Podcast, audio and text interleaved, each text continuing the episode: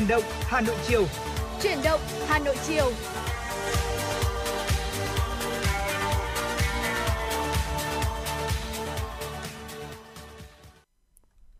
Tuấn Anh và Tuấn Hiệp xin kính chào quý vị và các bạn. Chào mừng quý vị và các bạn đã đến với chương trình Chuyển động Hà Nội chiều, phát trên sóng FM tần số 96 MHz của Đài Phát thanh và Truyền hình Hà Nội. Chương trình cũng đang được phát trực tuyến trên trang web hanoitv.vn. Vâng ạ, xin được uh, chào uh, Tuấn Anh cũng như là xin chào quý vị thính giả đang lắng nghe FM 96 Đài Thanh truyền Hà Nội. Dạ. Uh, quý vị và các bạn thân mến, chương trình của chúng tôi đang được uh, phát trực tiếp trên tần số FM 96 MHz và được phát trực tuyến trên uh, website uh, hanoitv.vn. Ngoài ra thì chương trình của chúng tôi cũng đã được uh, phát ở trên postcard thì những quý vị nào mà sử dụng các thiết bị di động uh, thông minh uh, của hãng Apple thì có thể là truy cập vào đó và để lắng nghe chúng tôi. Và quý vị hãy tương tác uh, trao đổi cùng với chúng tôi thông qua số điện thoại hotline của tổng đài 024 3773 6688 hoặc là nếu như quý vị sử dụng mạng xã hội Facebook thì hãy à, comment, bình luận cũng như là gửi tin nhắn cho chúng tôi thông qua trang à, fanpage của chương trình là Chuyển động Hà Nội F96 quý vị nhé. Vâng và không để quý vị chờ lâu hơn nữa, chúng ta sẽ cùng bắt đầu chương trình ngày hôm nay với không gian âm nhạc, ca khúc mang tên Có phải em mùa thu Hà Nội.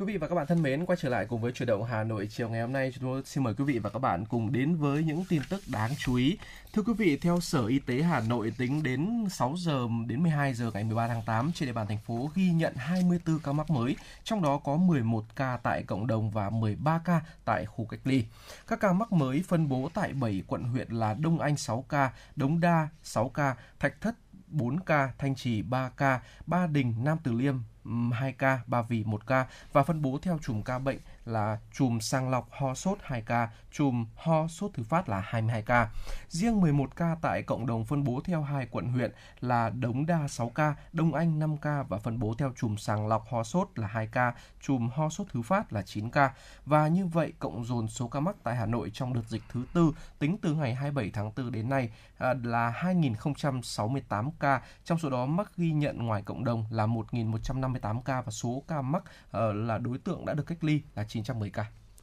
Thưa quý vị và các bạn, Sở Giao thông Vận tải Hà Nội vừa đề nghị các đơn vị kinh doanh vận tải hành khách bằng taxi thuộc Taxi Mai Linh, G7 Taxi và Taxi Group đăng ký dự phòng phương tiện, lái xe taxi trên địa bàn thành phố tham gia hỗ trợ công tác phòng chống dịch COVID-19. Theo Phó Giám đốc Sở Giao thông Vận tải Hà Nội Đào Việt Long, tình hình dịch bệnh trên địa bàn thành phố vẫn diễn biến phức tạp khó lường. Thực hiện công điện số 18 ngày 6 tháng 8 năm 2021 của Chủ tịch Ủy ban nhân dân thành phố Hà Nội về việc tiếp tục giãn cách toàn xã hội và kịp thời xây dựng các kịch bản trong trường hợp cấp bách. Sở Giao thông Vận tải Hà Nội đề nghị các đơn vị kinh doanh vận tải hành khách bằng xe taxi nói trên tham gia hỗ trợ công tác phòng chống dịch COVID-19 của thành phố. Cụ thể, taxi Mai Linh, G7 Taxi và Taxi Group, mỗi đơn vị dự phòng từ 100 đến 150 xe, trong đó có 50 xe từ trên 5 chỗ đến dưới 9 chỗ. Đối với xe taxi 5 chỗ sẽ dự phòng để vận chuyển các trường hợp F0 không có triệu chứng hoặc triệu chứng nhẹ có thể đi lại được. Đối với xe từ 5 đến ờ, 9 chỗ, dưới 9 chỗ, chuẩn bị phương án tháo rỡ ghế để vận chuyển các trường hợp không thể tự đi được.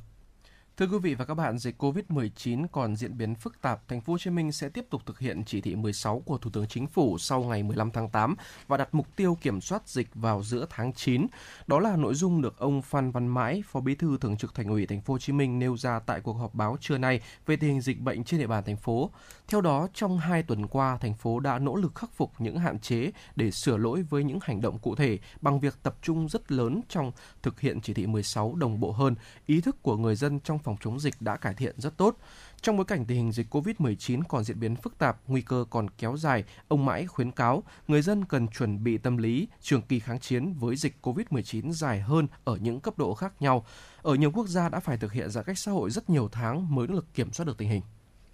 Sở Chỉ huy công tác phòng chống dịch COVID-19 thành phố Hà Nội vừa ban hành văn bản số 19 ngày 11 tháng 8 năm 2021 về việc thực hiện triệt để việc quét mã QR đáp ứng nhanh công tác truy vết phòng chống dịch COVID-19. Ủy ban nhân dân thành phố Hà Nội đã có các văn bản chỉ đạo khai báo y tế bằng mã QR khi vào ra các địa điểm công cộng bằng hai hình thức: khai báo trực tuyến tại đường dẫn https 2 gạch chéo gạch chéo tờ khai y tế vn hoặc khai báo thông qua ứng dụng Việt Nam Health degradation, Bluezone Encovi cài đặt trên điện thoại thông minh để bảo đảm việc truy vết được nhanh chóng, khoanh vùng chính xác, đúng đối tượng, kịp thời ngăn chặn lây lan dịch bệnh. Sở Chỉ huy thành phố chỉ đạo giám đốc, người đứng đầu các sở ban ngành, đơn vị trực thuộc thành phố, chủ tịch Ủy ban nhân dân các quận, huyện, thị xã chịu trách nhiệm chỉ đạo thực hiện nghiêm việc quét mã QR để quản lý thông tin tất cả người ra vào tại cơ quan, tổ chức, cơ sở, địa điểm, người ra vào, người đến giao hàng tại các chốt kiểm soát của các xã, phường, thị trấn, khu trung cư, khu đô thị, thôn, tổ, phục vụ phòng chống dịch COVID-19 theo đúng chỉ đạo của Ủy ban nhân dân thành phố. Thưa quý vị và các bạn, vừa rồi là những tin tức mà phóng viên Mai Liên của chúng tôi mới thực hiện. À, và thưa quý vị, à, thời tiết Hà Nội những ngày gần đây thì bắt đầu đã có dấu hiệu là dịu đi dần khi mà dạ. chúng ta tiếp tục đón nhận những cái cơn mưa giải nhiệt và nó báo hiệu là một ờ, mùa hè nó đang dần qua đi và chào đón một mùa thu. Ờ, cũng có nghĩa là một năm học mới lại sắp bắt đầu rồi đấy ạ. Và khác với các năm trước thì với những cái không khí rộn ràng náo nhiệt trước những cái thềm khai giảng à, các gia đình các em bé thì chuẩn bị ờ, cho cái việc mà tới trường rất là dạ. háo hức. Thì uh,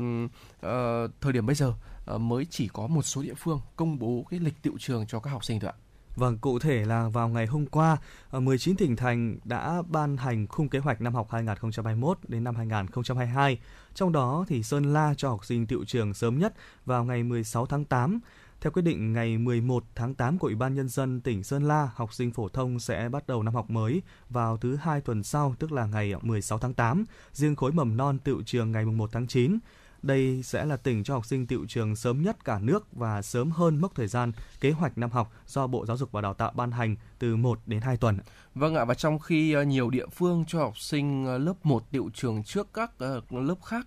một tuần, thì tại Bà Rịa Vũng Tàu, Bình Dương, Nghệ An, Điện Biên thì quyết định cho tất cả học sinh các khối, các lớp bắt đầu năm học mới cùng ngày là vào ngày 1 tháng 9 và Bà Rịa Vũng Tàu đã nêu rõ tình hình thực tế là Sở Giáo dục và Đào tạo sẽ thông báo cụ thể về hình thức tổ chức. Tuy nhiên thì các địa phương, các đơn vị à, chủ động xây dựng kịch bản trong đó thì ưu tiên cho học sinh đầu cấp tới trường để làm quen với môi trường học tập mới. Còn đối với tỉnh Bình Dương thì nơi có số ca mắc Covid-19 lớn thứ hai cả nước chỉ sau thành phố Hồ Chí Minh, Sở Giáo dục và Đào tạo à, dự kiến học sinh sẽ học trực tuyến trong 2 tháng đầu do uh,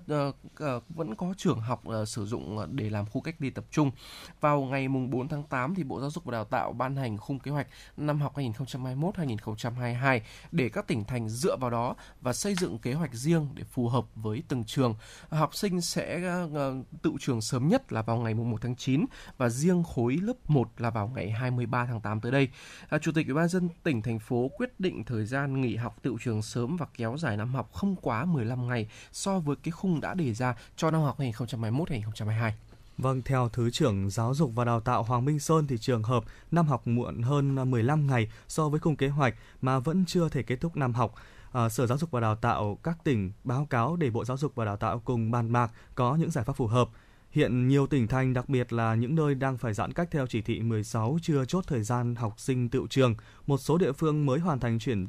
à, tuyển sinh đầu cấp và thành phố Hồ Chí Minh thì còn chưa xong công việc này. Ở Hà Nội thì nhiều trường chưa hoàn thành năm học 2020 đến năm 2021 do học sinh đã ngừng đến trường từ tháng 5 vừa rồi. Dạ vâng ạ và với tình hình dịch bệnh như thế này thì chúng tôi ờ, mong rằng là chúng tôi cũng chỉ biết mong thôi là chúng ta sẽ cùng nhau vượt qua cái cái đợt đại dịch này dạ. để cho mọi thứ nó trở lại bình thường và quan trọng hơn nữa là để cho các bé có thể là tới trường có thể là vâng. học hành như bình thường chứ còn đúng thật sự là như thời điểm bây giờ là khi mà à, cả nước chúng ta đang gồng mình chống dịch thì mọi thứ đều khó khăn cả tôi đang ạ. Dạ vâng, à, đúng như anh Tuấn Hiệp đã chia sẻ và chúng ta có thể thấy là cái sự học của các em hiện nay à, rất là vất vả đúng không ạ? À, nhất là những em mà uh, đang bỡ ngỡ từ mẫu giáo mà lên uh, lớp 1 đấy. Thì trong cái thời buổi uh, dịch bệnh như thế này thì uh, các em lại uh, có những cái ngày khai giảng mà nó không được như ý. Uh, nếu như mà không có dịch bệnh thì chắc hẳn là uh, không khí lúc này đang rất là vui mừng rồi đang rất là rộn ràng rồi đang uh, sắm sửa quần áo giày dép cặp sách mới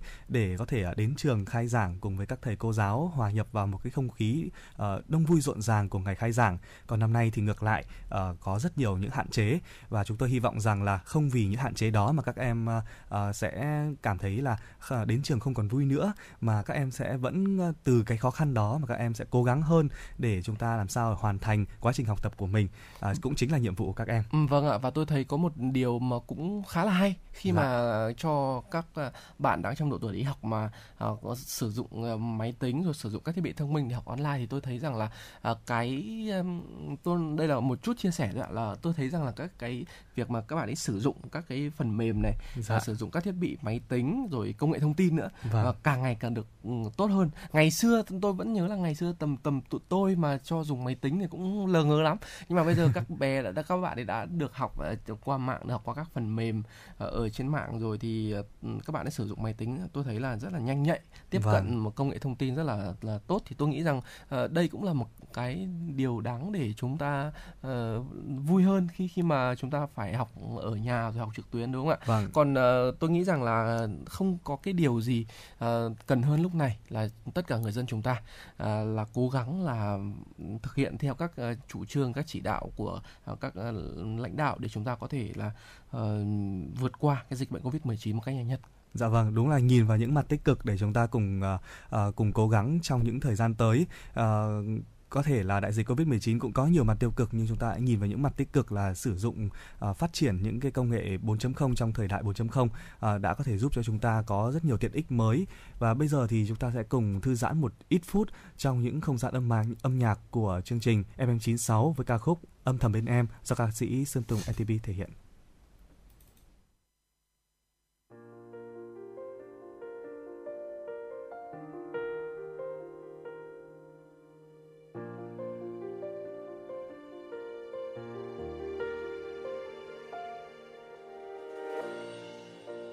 Bên anh em thấy điều chi? Khi bên anh em thấy điều gì? Nước mắt rơi gần kề lan mi. Chẳng còn những giây phút chẳng còn những ân tình gió mang em rời xa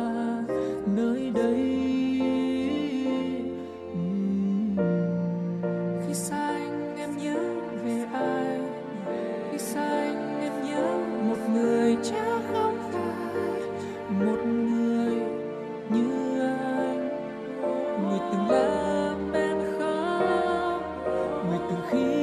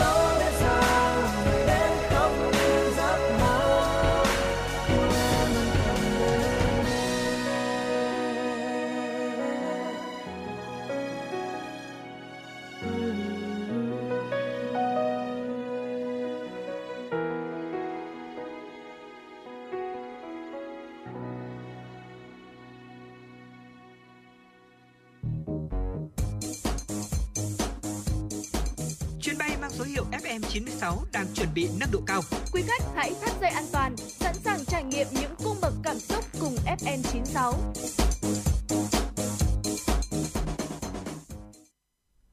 Xin được tiếp tục chương trình ngày hôm nay với những tin tức đáng chú ý khác. Thưa quý vị, Bộ Giáo dục và Đào tạo vừa có công văn gửi các bộ, cơ quan ngang bộ, cơ quan thuộc chính phủ, cơ quan trung ương của các tổ chức chính trị xã hội, Ủy ban nhân dân các tỉnh thành phố trực thuộc trung ương về việc triển khai đề án xây dựng xã hội học tập giai đoạn 2021-2030 để triển khai hiệu quả đề án, Bộ Giáo dục và Đào tạo đề nghị các đơn vị, địa phương xây dựng kế hoạch thực hiện với các mục tiêu cụ thể cho từng giai đoạn, đồng thời bố trí ngân sách huy động sự đóng góp để triển khai từ nay tới hết năm 2021, các bộ ngành đoàn thể ở trung ương và Ủy ban nhân dân các tỉnh thành phố tập trung tổ chức quán triệt phổ biến truyền thông nội dung của đề án trên báo chí, trang thông tin điện tử, Ủy ban nhân dân các tỉnh thành lập bộ phận chỉ đạo xây dựng xã hội học tập giai đoạn 2021-2030 các cấp, giao Sở Giáo dục và Đào tạo chủ trì tham mưu kế hoạch triển khai Đề án xây dựng xã hội học tập giai đoạn 2021 đến năm 2030 đặt mục tiêu đến năm 2030 có 90% số trường đại học triển khai đại số học số và xây dựng học liệu số, 80% số cơ sở giáo dục phổ thông, cơ sở giáo dục thường xuyên, cơ sở giáo dục nghề nghiệp và cơ sở giáo dục khác triển khai hoạt động quản lý, giảng dạy, học tập trên môi trường mạng. Lương trước được những diễn biến phức tạp của dịch COVID-19, Nhà xuất bản Giáo dục Việt Nam đã xây dựng kế hoạch in và phát hành sách giáo khoa sớm, đảm bảo cung ứng kịp thời trước khai giảng năm học mới 2021-2022. Tính đến ngày 8 tháng 8 năm 2021, đơn vị đã phát hành được gần 110 triệu bản sách giáo khoa tới các địa phương. Riêng với sách giáo khoa lớp 2 và lớp 6, hai khối lớp thực hiện theo chương trình sách giáo khoa mới từ năm 2021-2022, Nhà xuất bản Giáo dục Việt Nam đã phát hành hơn 22,7 triệu bản, đạt tỷ lệ gần 70% kế hoạch. Riêng các tỉnh thuộc khu vực phía Nam, tính đến ngày 8 tháng 8, đơn vị đã phát hành được hơn 32 triệu bản sách giáo khoa, trong đó số sách giáo khoa lớp 2 và lớp 6 là hơn 6 triệu bản, đạt 54% kế hoạch. Phụ huynh học sinh có thể mua sách giáo khoa tại hệ thống cửa hàng bán lẻ của Nhà xuất bản Giáo dục Việt Nam, các công ty sách thiết bị trường học tại địa phương hoặc đặt mua trực tuyến tại địa chỉ website http 2 2 chéo nhà sách số sxbgd.vn. Để qua được các chốt kiểm soát dịch tại Hà Nội thì ba người đàn ông đã mua 9 tờ giấy đi đường với giá 12 triệu đồng tại một tiệm cầm đồ trên địa bàn quận Đống Đa đang mở rộng điều tra một vụ mua bán giấy đi đường. Theo Công an quận Thanh Xuân, Hà Nội, vừa qua tại chốt kiểm soát người và phương tiện tại đầu ngõ 214 Nguyễn Xiển, phường Hạ Đình, quận Thanh Xuân, kiểm tra ba thanh niên đi qua chốt. Họ trình với tổ công tác giấy đi đường. Tuy nhiên, khi xem xét, lực lượng chức năng phát hiện nhiều điểm nghi vấn của tờ giấy này nên đã đưa cả ba người về trụ sở công an phường Hạ Đình. Tại đây, ba thanh niên đã khai nhận mua các tờ giấy đi đường trên tại một tiệm cầm đồ ở quận Đống Đa, Hà Nội. Tổng cộng, ba người đã mua 9 tờ với giá 12 triệu đồng. Một thông tin đáng chú ý khác, thưa quý vị, Công an thành phố Bắc Ninh, tỉnh Bắc Ninh tạm giữ người trong trường hợp khẩn cấp đối với ông Trần Tấn Dương, 34 tuổi, quê tỉnh Đồng Tháp, để điều tra về hành vi làm giả con dấu, tài liệu hoặc giấy tờ khác của cơ quan tổ chức. Theo cơ quan chức năng, ông Dương là giám đốc văn phòng công ty trách nhiệm hữu hạn thiết kế in ấn quảng cáo Thiên Ân, uh, xin lỗi quý vị, ờ, trung tâm quảng cáo Thiên Nhân ở phường Vân Dương, thành phố Bắc Ninh có hành vi làm giả phiếu xét nghiệm nCoV rồi bán cho người dân để trục lợi. Mọi con dấu chữ ký của nhân viên lãnh đạo bệnh viện trên tờ giấy xét nghiệm được ông Dương scan in màu giả. Khám xét nơi ở và làm việc của ông Dương, cảnh sát thu giữ 7 phiếu xét nghiệm giả, một số văn bằng xác nhận giả và nhiều tăng vật liên quan. Qua thống kê, công an cho biết giám đốc công ty Thiên Nhân đã làm và bán 150 phiếu xét nghiệm giả, trong đó phiếu xét nghiệm nhanh giả có giá 150.000 đồng, còn phiếu xét nghiệm PCR có giá là 250.000 đồng. Vâng thưa quý vị, vừa rồi là một số thông tin ờ, về uh, các tin tức mà trong chương trình chúng tôi cập nhật đến cho quý vị và sau đây thì sẽ là một số thông tin về uh, tin tức thể thao. À, vừa rồi thì ờ, chiều ngày hôm qua, huấn luyện viên Park Hang-seo đã có mặt tại đội tuyển Việt Nam sau thời gian cách ly y tế là 14 ngày khi từ Hàn Quốc trở lại với Việt Nam. Các cầu thủ đã tỏ ra rất là phấn khích khi được gặp lại huấn luyện viên trưởng Park Hang-seo. Và trước đó thì đội tuyển Việt Nam đã tập luyện từ ngày mùng 5 tháng 8 để có thể chuẩn bị cho vòng loại cuối của FIFA World Cup 2022. Tuy nhiên suốt một tuần qua thì ông Park Hang-seo đã không có mặt vì phải thực hiện cách ly y tế khi từ Hàn Quốc trở lại với Việt Nam. Bác sĩ trưởng của đội tuyển Việt Nam Choi Jung Yong cũng ờ, cách ly cùng ông Park nên chiều hôm qua mới có mặt tại đội. Ngoài sự trở lại của huấn luyện viên trưởng Park Hang-seo thì đội tuyển Việt Nam còn đón chào sự có mặt của trợ lý Park Jong Kyun. Ông Park Jong Kyun là huấn luyện viên trưởng câu lạc bộ Hà Nội mới nhận lời lên làm trợ lý cho ông Park Hang-seo từ ngày 12 tháng 8 đến ngày 22 tháng 10 năm 2021 huấn luyện viên trưởng trợ lý bác sĩ đội tuyển cũng ờ, rất là vui mừng khi được gặp gỡ các cầu thủ và bắt tay ngay vào công việc. Hiện thì đội tuyển Việt Nam đang trong quá trình rèn luyện kỹ thuật chiến đấu, à, kỹ thuật để chuẩn bị cho quá trình thi đấu tại à, vòng loại thứ ba World Cup 2022 khu vực châu Á. Đội tuyển Việt Nam nằm ở bảng B cùng với các đội tuyển là Nhật Bản, Australia, Trung Quốc và Oman. Ở vòng này thì các đội bóng đá sẽ đá 10 trận 5 trận trên sân nhà và 5 trận trên sân khách ạ. Vâng ạ và à, chỉ trong khoảng 20 ngày nữa thôi quý vị thân mến dạ. à, là chúng ta sẽ à, cùng nhau đón chào cái trận thi đấu đầu tiên của tuyển Việt Nam uh, trên sân khách với uh, trận thi đấu này thì uh, hình như là gặp uh, Úc thì thì thì phải dạ vâng ạ. Có có có đúng không nhỉ Tuấn Anh nhỉ? À, vào ngày mùng 2 tháng 9 quý vị ạ là ngày uh, quốc khánh của Việt Nam chúng ta, chúng ta sẽ đón chờ trận thi đấu đầu tiên của đội tuyển quốc gia Việt Nam quý vị nhé. À, và cũng thưa quý vị là cũng trong ngày 12 tháng 8 thì Liên đoàn bóng đá thế giới FIFA đã chính thức công bố bảng xếp hạng FIFA tháng 8 2021 với một số các cái sự thay đổi thứ hạng của các đội bóng ạ. Ở trong đó thì đội tuyển Việt Nam chúng ta vẫn tiếp tục duy trì hạng 92 thế giới và tuy là như vậy nhưng mà ở khu vực Đông Nam Á thì chúng ta vẫn là đội tuyển có thứ hạng rất là tốt. À, và với việc ở vòng loại thứ ba World Cup 2022 sẽ diễn ra vào bắt đầu đội tuyển Việt Nam chúng ta sẽ bắt đầu vào đầu tháng 9 thì uh, dự kiến là bảng xếp hạng FIFA sẽ tiếp tục là có rất là nhiều sự xáo trộn. Dạ. Và với đội tuyển quốc gia Việt Nam thì nếu mà để thua trước uh, Ả Rập Xê Út và đội tuyển uh, Úc uh, thì thầy trò huấn luyện viên Park Hang-seo nhiều khả năng thì sẽ bị xuống hạng một chút. Vâng ạ. À, cụ thể thì đội tuyển Việt Nam sẽ dự kiến lên đường sang Saudi Arabia vào ngày 25 tháng 8 để chuẩn bị cho trận đấu với đội chủ nhà vào ngày 2 tháng 9. À, tức là ngày 2 tháng 9 là mình sẽ sẽ gặp Ả Rập Xê Út vào dạ, ngày vâng. 2 tháng 9. Đúng vâng rồi ạ. ạ và sau trận đội tuyển Việt Nam sẽ trở về nước và sẽ đón đội tuyển Úc ở trên sân Mỹ Đình vào ngày 7 tháng 9 ạ. Ờ, ngoài ra thì một thông tin mà tôi cũng xin được uh, gửi tới quý vị là thông tin này thì tôi uh, cũng là cập nhật mới mới cập nhật đây thôi là đội tuyển quốc gia Việt Nam chúng ta sẽ thi đấu với đội tuyển Trung Quốc dạ. vào ngày uh, đúng ngày mùng 1 Tết tại sân vận động Mỹ Đình. Vâng, ngày mùng 1 Tết và uh, đấu với một đối thủ rất là mạnh như vậy thì tôi nghĩ rằng là ừ, tất cả mọi người đều có thể là uh, có một khoảng thời gian để chúng ta cùng nhau uh, theo dõi cái trận cầu này mà là ngày Tết thì chắc chắn là lúc đấy chúng ta đang ở bên gia đình rồi và chúng tôi cũng hy vọng rằng là uh, lúc đó thì uh, tình hình dịch bệnh đã có thể là kiểm soát được hoàn toàn rồi để chúng ta có thể có một cái Tết năm 2022 đến năm 2023 thật là tuyệt vời. Dạ vâng và thưa quý vị thì hiện tại theo uh, lãnh đạo của Liên đoàn bóng đá Việt Nam VFF thì cho biết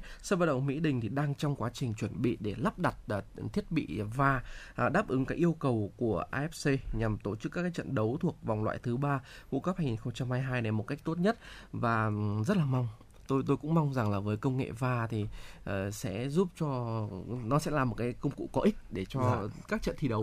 uh, nó sẽ được uh, minh bạch hơn, được uh, tốt hơn và kết quả đó sẽ được chính xác hơn. Dạ vâng ạ, à, chúng tôi cũng à, nghĩ rằng là với sự trở lại của huấn luyện Bắc Hang-seo trong những ngày vừa qua thì chắc chắn rằng đội tuyển Việt Nam sẽ có được những sự chuẩn bị tốt nhất để chuẩn bị cho các trận đấu sắp tới và hứa hẹn là sẽ mang đến cho quý vị à, khán giả, những người hâm mộ của đội tuyển Việt Nam những màn trình diễn bóng đá thật là tuyệt vời. Quý vị và các bạn đang lắng nghe chương trình chuyển động Hà Nội chiều được phát sóng trực tiếp từ 16 giờ đến 18 giờ trên tần số FM 96 MHz của Đài Phát thanh và Truyền hình Hà Nội. Chương trình của chúng tôi cũng đang được phát trực tuyến trên website hanoitv.vn và nền tảng postcard của iOS. Và nếu như quý vị thính giả muốn à, trao đổi với chúng tôi, cung cấp những thông tin mới hay là muốn uh, lắng nghe những bài hát hoặc là gửi tặng những người thân bạn bè của mình những ca khúc thật là hay thì quý vị hãy nhớ số tổng đài quen thuộc 024 3773 6688. 88. Hãy kết nối với chúng tôi và cùng trao đổi với chúng tôi quý vị nhé. Ngoài ra thì trên nền tảng mạng xã hội Facebook thì cũng uh, có fanpage chuyển động Hà Nội FM96 quý vị hãy vào đó uh, bình luận, comment rồi gửi tin nhắn cho chúng tôi nếu quý vị uh, muốn uh, trao đổi với chương trình quý vị nhé. Vâng và ngay bây giờ thì chúng ta sẽ cùng trở lại với không gian âm nhạc của FM96. Tuấn Hiệp và Tuấn Anh sẽ gửi đến cho quý vị ca khúc mang tên Gạt đi nước mắt với giọng ca của ca sĩ Nô Phước Thịnh. Baby, baby, I wanna go. Oh, oh. Baby, baby, I don't need to know. Oh, oh. Yeah, yeah. that I'm a homeboy. That I'm a homeboy. No kill. Tony V. In the hot check. No love. No more. Cause I'm tired.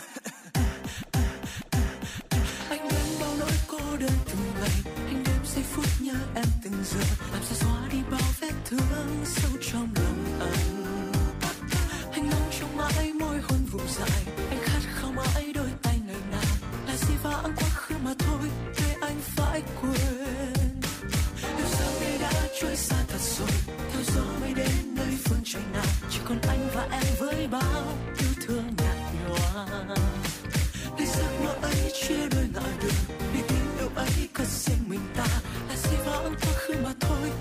ein Sideways.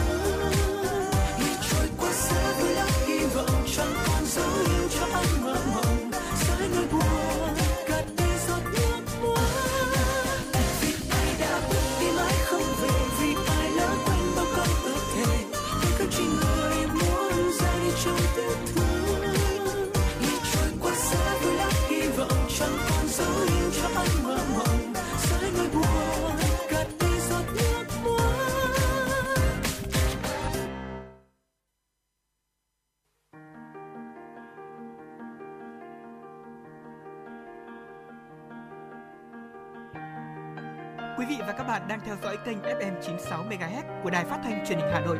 Hãy giữ sóng và tương tác với chúng tôi theo số điện thoại 024 3773 6688. FM 96 đồng hành trên mọi nẻo đường.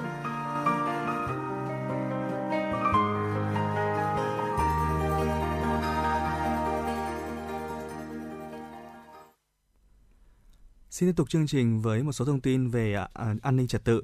Thưa quý vị, ờ, cơ quan cảnh sát điều tra công an quận Nam Từ Liêm ra quyết định khởi tố bị can về tội cướp tài sản và ra lệnh tạm giam với 6 đối tượng gây ra vụ cướp xe máy của nữ công nhân môi trường. Trước đó, sáng ngày 3 tháng 8, nữ công nhân môi trường đang đi trên đường thì bất ngờ bị nhóm thanh niên đi trên hai xe máy chặn lại. Một thanh niên lớn tiếng đe dọa nữ công nhân, yêu cầu đưa chìa khóa xe. Dù nữ công nhân van xin khóc lóc nhưng nhóm thanh niên vẫn lấy chiếc xe rồi bỏ đi. Sau 2 ngày kể từ khi tiếp nhận trình báo của nữ công nhân môi trường Lê Thị Trâm, nhân viên công ty môi trường đô thị Hà Nội, công an quận Nam Từ Liêm và phòng cảnh sát hình sự đã xác định được nhóm nghi phạm dùng hung khí đe dọa cướp xe máy của chị Trâm, trong đó Lê Minh Khánh là đối tượng cầm đầu. Và ngay sau đây thì xin mời quý vị sẽ cùng với chúng tôi tiếp tục điểm qua những tin tức quốc tế đáng chú ý. Ờ, thưa quý vị, các trung tâm nghiên cứu chủng ngừa COVID-19 trên toàn thủ đô Manila của Philippines đang tăng tốc tiến độ tiêm chủng, trong đó có cả mở cửa hoạt động 24 trên 24 nhằm ngăn chặn số ca mắc mới gia tăng do biến thể Delta gây ra. Kể từ khi dịch bệnh bùng phát đến nay thì Philippines ghi nhận hơn 1,68 triệu ca mắc COVID-19 với gần 29.400 ca tử vong. Hiện ngày càng có nhiều bệnh viện ở Philippines thông báo các đơn vị chăm sóc tích cực, giường cách ly, khu điều trị đang hoạt động gần hết công suất. Một số nơi thì buộc phải từ chối tiếp nhận bệnh nhân. Tính đến nay thì chỉ trên 10% trong tổng số 110 triệu dân ở Philippines đã được tiêm đủ mũi à, đã được tiêm đủ hai mũi à, vaccine ngừa COVID-19, trong khi hàng triệu người thì vẫn có nguy cơ lây nhiễm. Chính phủ Philippines đã đặt mục tiêu 70% dân số nước này miễn dịch toàn quốc à, và trước cuối năm nay.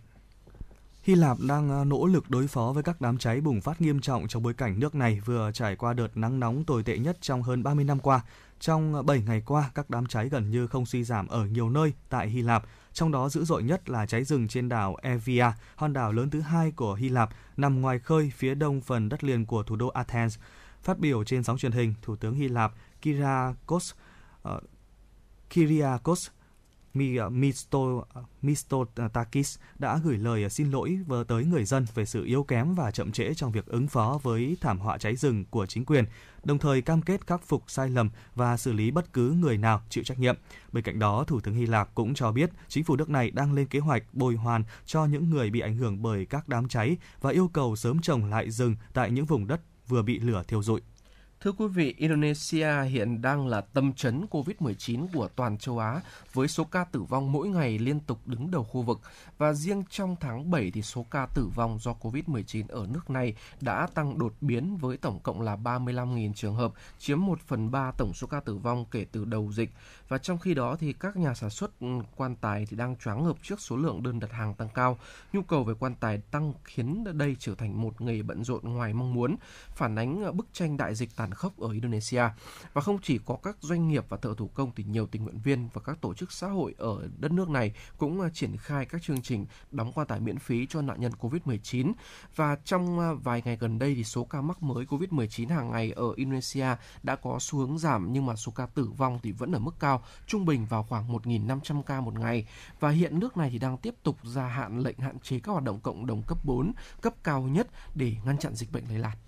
Vâng và anh à, Tuấn Hiệp ạ, vừa dạ rồi vâng. thì à, chúng ta đã vừa có những phần giao lưu thông tin về tình hình bóng đá trong nước còn uh, trên thế giới thì những ngày gần đây vẫn đang xoay quanh câu chuyện về anh chàng Messi ạ. Với vâng thông tin tôi, là tôi biết câu chuyện này. Dạ vâng. Là Messi um, dừng ký hợp đồng với đội bóng Barcelona và chuyển sang câu lạc bộ mới là câu lạc bộ Paris Saint-Germain. Dạ không? vâng ạ. À, đây là câu lạc bộ mà Messi đã gắn bó từ năm tận 13 tuổi và với thời gian gắn bó rất là nhiều như vậy thì đang có rất là nhiều những cái câu chuyện xung quanh cái uh, cuộc uh, thay đổi uh, câu lạc bộ này. Dạ và vâng. trong buổi họp báo chia tay với Barcelona thì Messi đã chia sẻ rằng là anh đã chấp nhận giảm đến tận 50% thu nhập của mình, thế nhưng mà câu lạc bộ vẫn không chấp nhận gia hạn hợp đồng. Anh đã khóc hai lần khi chia tay với Barcelona. Lần đầu tiên là khi cha anh và đồng thời chính là người đại diện của anh, ông ờ, Jogi Messi trở về nhà và thông báo rằng là Barcelona không gia hạn hợp đồng với anh. Khi ấy thì hai vợ chồng anh đã cùng ôm nhau và khóc. Lần thứ hai là khi anh đứng trước những thành viên của Barcelona để nói lời chào tạm biệt sau tận 21 năm gắn bó. Vâng ạ, và từ ngày mùng 5 đến ngày mùng 10 tháng 8 vừa qua thì Messi đã sống trong một mơ cảm xúc ừ, nó rất là hỗn độn ạ thưa quý vị. À, và cái điều đáng nói rằng là những cái cuộc đàm phán của ờ, cầu thủ này với đội bóng mới Paris Saint-Germain chỉ diễn ra sau cái thời điểm mà chia tay Barcelona chứ không hề có bất cứ một cái liên hệ gì uh, trước đó cả. Và có một sự thật cho là cho tới ngày mùng 5 tháng 8 vừa qua thì Messi vẫn tin rằng mình sẽ tiếp tục ký hợp đồng với uh, Barcelona nhưng mà sau đó thì chủ tịch của đội bóng này đã lấy lý do tài chính và không tiếp tục ra hợp đồng với uh, anh chàng người Argentina này. Vâng, à, tới buổi tối hôm đó thì sau khi Barcelona thông báo không gia hạn hợp đồng với Messi thì giám đốc thể thao của PSG là Leonardo đã gọi điện trao đổi với ông Jogi Messi để uh, xác nhận về thông tin này. À, cuộc đàm phán của hai bên diễn ra vào ngay ngày hôm sau. Giám đốc thể thao của PSG đã gọi điện cho ông Jogi Messi để nói về ý định chiêu mộ Messi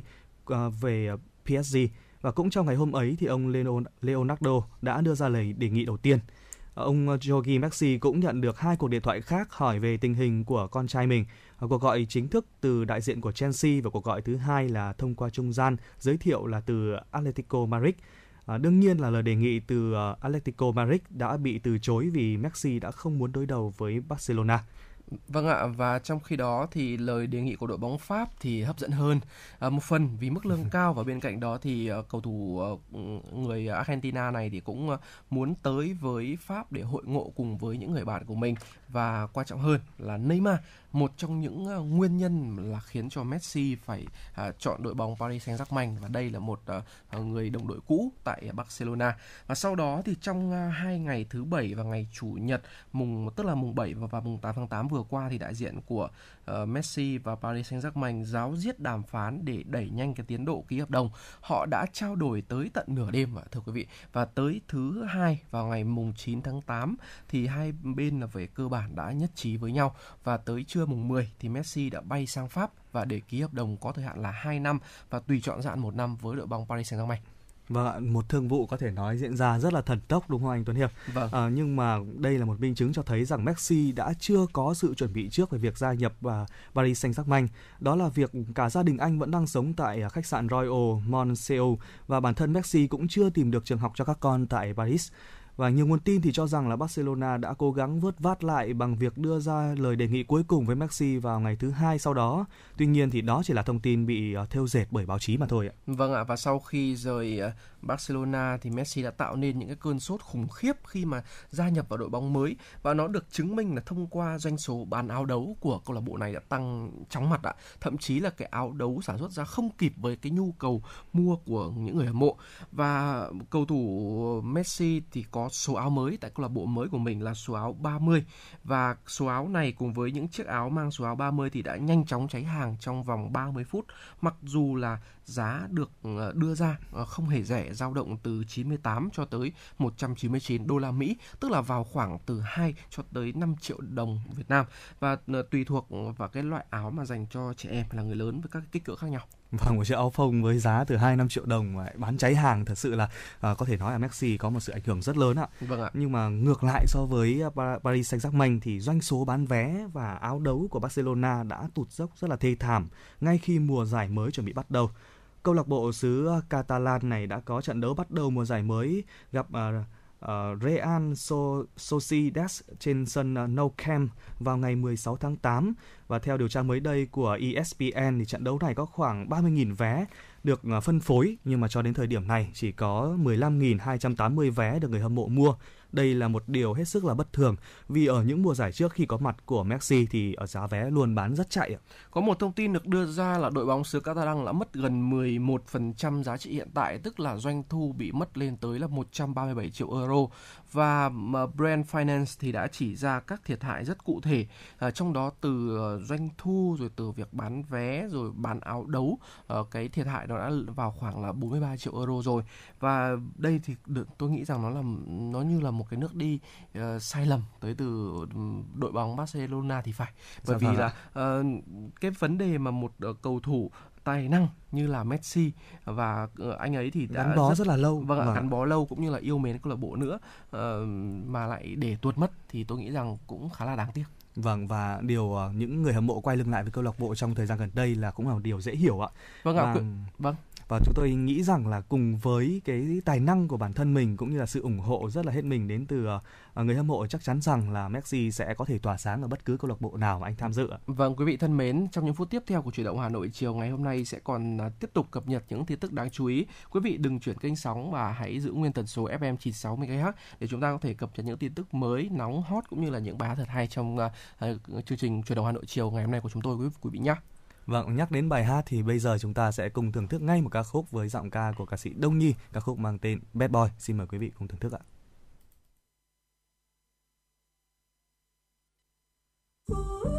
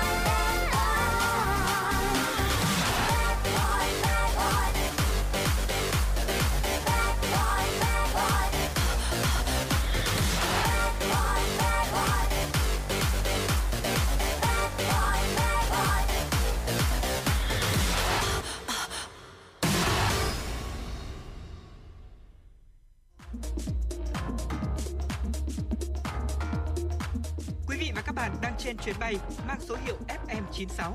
Hãy thư giãn, chúng tôi sẽ cùng bạn trên mọi cung đường. Hãy giữ sóng và tương tác với chúng tôi theo số điện thoại 024 3773 6688.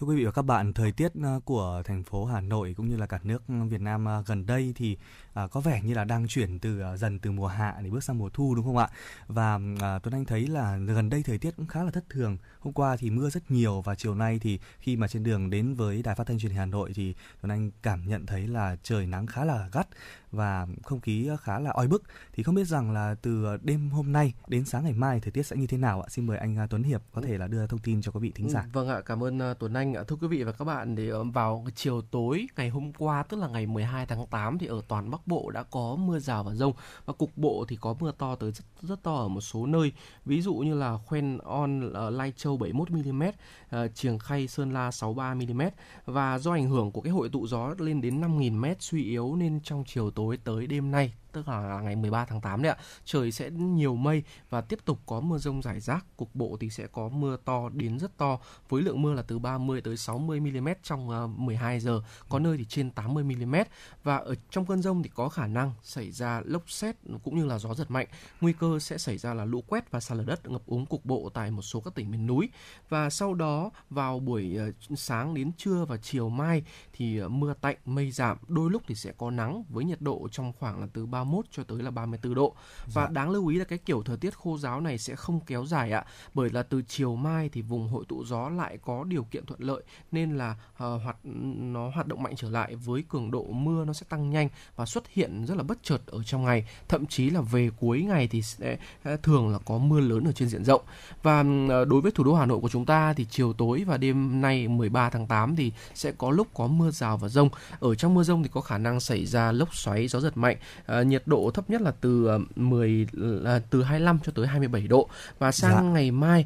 trời sẽ chuyển nắng giáo nhưng mà còn nhiều mây nên là nắng chỉ xuất hiện gián đoạn thôi và nhiệt độ giảm nhẹ so với hôm nay khoảng 1 độ từ khoảng à, 32 cho tới 34 độ và trời sẽ mát mẻ dần, dịu dần trong à, ngày à, thứ bảy của, tuần này ạ. Và sau đó thì theo cái quá trình tăng mưa chung của toàn miền Bắc thì khả năng thủ đô sẽ xuất hiện một số điểm đạt lượng mưa to và thời gian mưa lớn tập trung vào thời gian chiều tối, đêm và sáng ờ, và nhiệt độ sẽ tiếp tục hạ dần. Dạ, xin được cảm ơn anh Tuấn Hiệp với những thông tin rất là hữu ích vừa rồi. À, có thể thấy là thời tiết ở Hà Nội trong những ngày này là sáng nắng chiều mưa anh Hiệp nhỉ. Vâng. Và tôi nghĩ rằng là trong những cái thời tiết mà thay đổi thất thường như thế này thì quý vị thính giả chúng ta hãy cố gắng là à, hãy giữ gìn sức khỏe của mình này, ăn uống thật là đầy đủ chất, à, đi ngủ đúng giờ cũng như là những người cao tuổi chúng ta à, sẽ cố gắng là ừ, quan sát về cái tình hình sức khỏe của mình trong thời gian gần đây. À, ngoài việc là chúng ta phòng chống dịch Covid-19 thì chúng ta cũng có thể là phòng chống à, những cái bệnh khác có thể diễn ra trong những đợt giao mùa như thế này. Dạ vâng, rất Ừ. đúng ạ.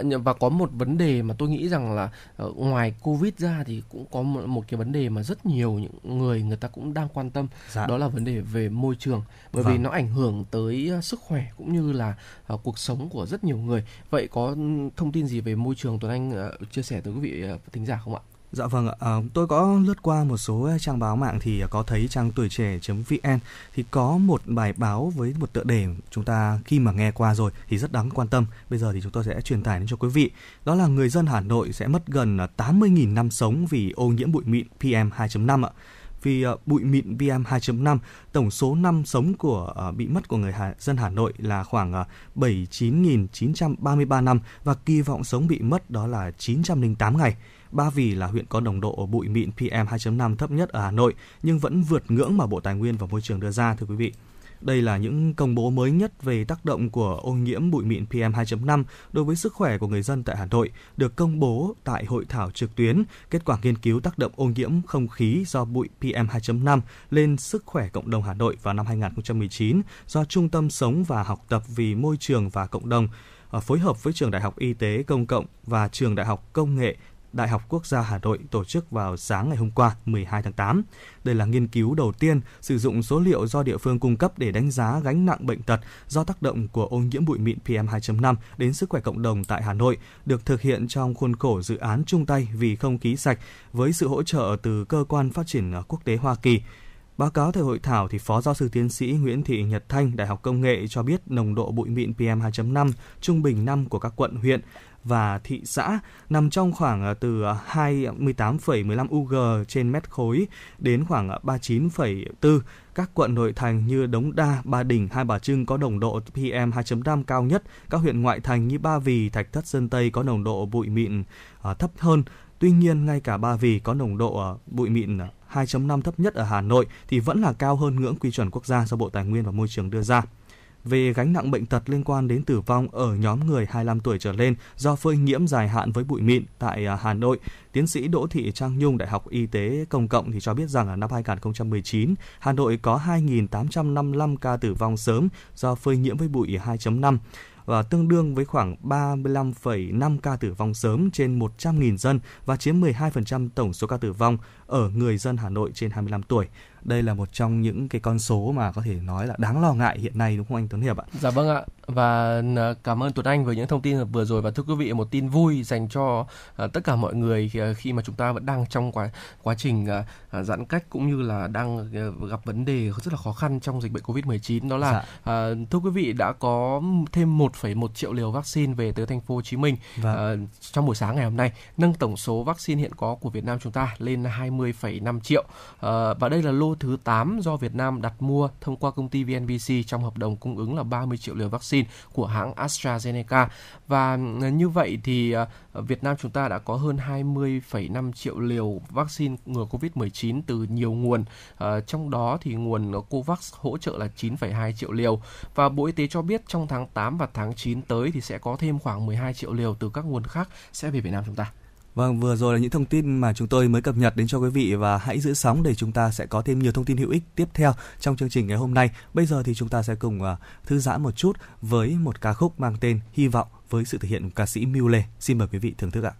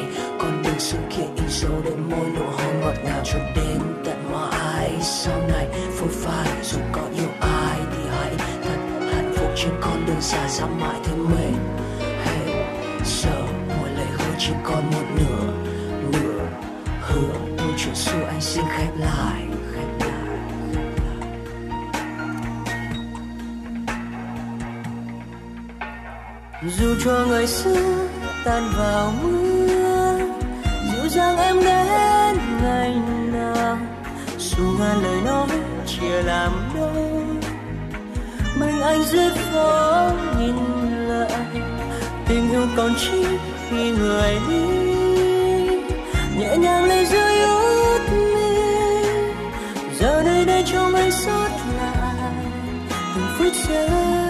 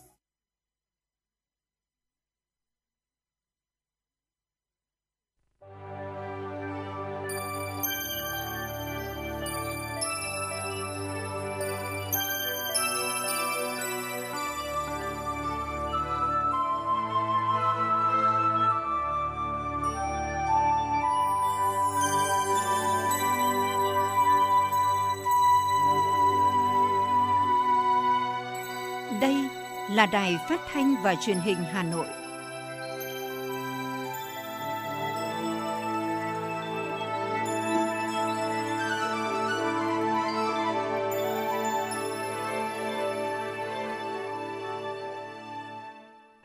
Chào mừng quý vị và các bạn đã quay trở lại với chương trình chủ động Hà Nội chiều đang được phát sóng trực tiếp trên tần số FM 96 MHz Đài Phát thanh và Truyền hình Hà Nội. Tuấn Hiệp và Tuấn Anh rất vui khi lại được tiếp tục đồng hành cùng với quý vị trong khung giờ phát sóng của Truyền động Hà Nội chiều ngày hôm nay và chương trình của chúng tôi đang được phát sóng trực tuyến trên à, website hanoitv.vn và trực tiếp trên tần số FM 96 MHz. Vâng thưa quý vị, à, nếu như quý vị có những vấn đề cần quan tâm, chia sẻ hoặc à, muốn gửi tặng cho người thân bạn bè những ca khúc mà mình yêu thích, hãy liên hệ với chúng tôi qua số hotline của tổng đài 024 3773 6688 hoặc tương tác qua fanpage chuyển động Hà Nội FM 96 quý vị nhé. Vâng ạ, và có rất nhiều những thông tin về chính trị, kinh tế, văn hóa, xã hội của thủ đô sẽ được chúng tôi liên tục cập nhật trong chương trình chiều ngày hôm nay. Quý vị hãy giữ tần số FM 96 MHz quý vị nhé. Và ngay sau đây là những tin tức mà chúng tôi mới cập nhật. Thưa quý vị và các bạn, Thủ tướng Chính phủ vừa ban hành chỉ thị số 22 về đẩy mạnh công tác quy hoạch kế hoạch sử dụng đất các cấp. Theo đó, Ủy ban nhân dân các tỉnh thành phố trực thuộc trung ương đẩy mạnh việc tổ chức lập quy hoạch tỉnh, trong đó chú trọng nội dung phương án phân bổ và khoanh vùng đất đai, thẩm định và phê duyệt kế hoạch sử dụng đất hàng năm cấp huyện theo quy định của pháp luật, làm căn cứ thu hồi đất, giao đất, cho thuê đất, chuyển mục đích sử dụng đất phục vụ yêu cầu phát triển kinh tế xã hội của địa phương, xác định rõ nguồn vốn để thực hiện các công trình dự án, đảm bảo sử dụng đất tiết kiệm hiệu quả, đảm bảo tính khả thi cao, không để xảy ra tình trạng dự án treo ảnh hưởng đến đời sống của người dân. Thủ tướng Chính phủ yêu cầu các bộ ngành khẩn trương hoàn thành việc lập quy hoạch ngành có sử dụng đất gửi báo cáo về Bộ Tài nguyên và Môi trường trong quá trình lập quy hoạch sử dụng đất quốc gia thời kỳ 2021-2030, tầm nhìn đến năm 2050 và kế hoạch sử dụng đất quốc gia 5 năm 2021 đến năm 2025, thời hạn hoàn thành trước ngày 15 tháng 8 năm 2021.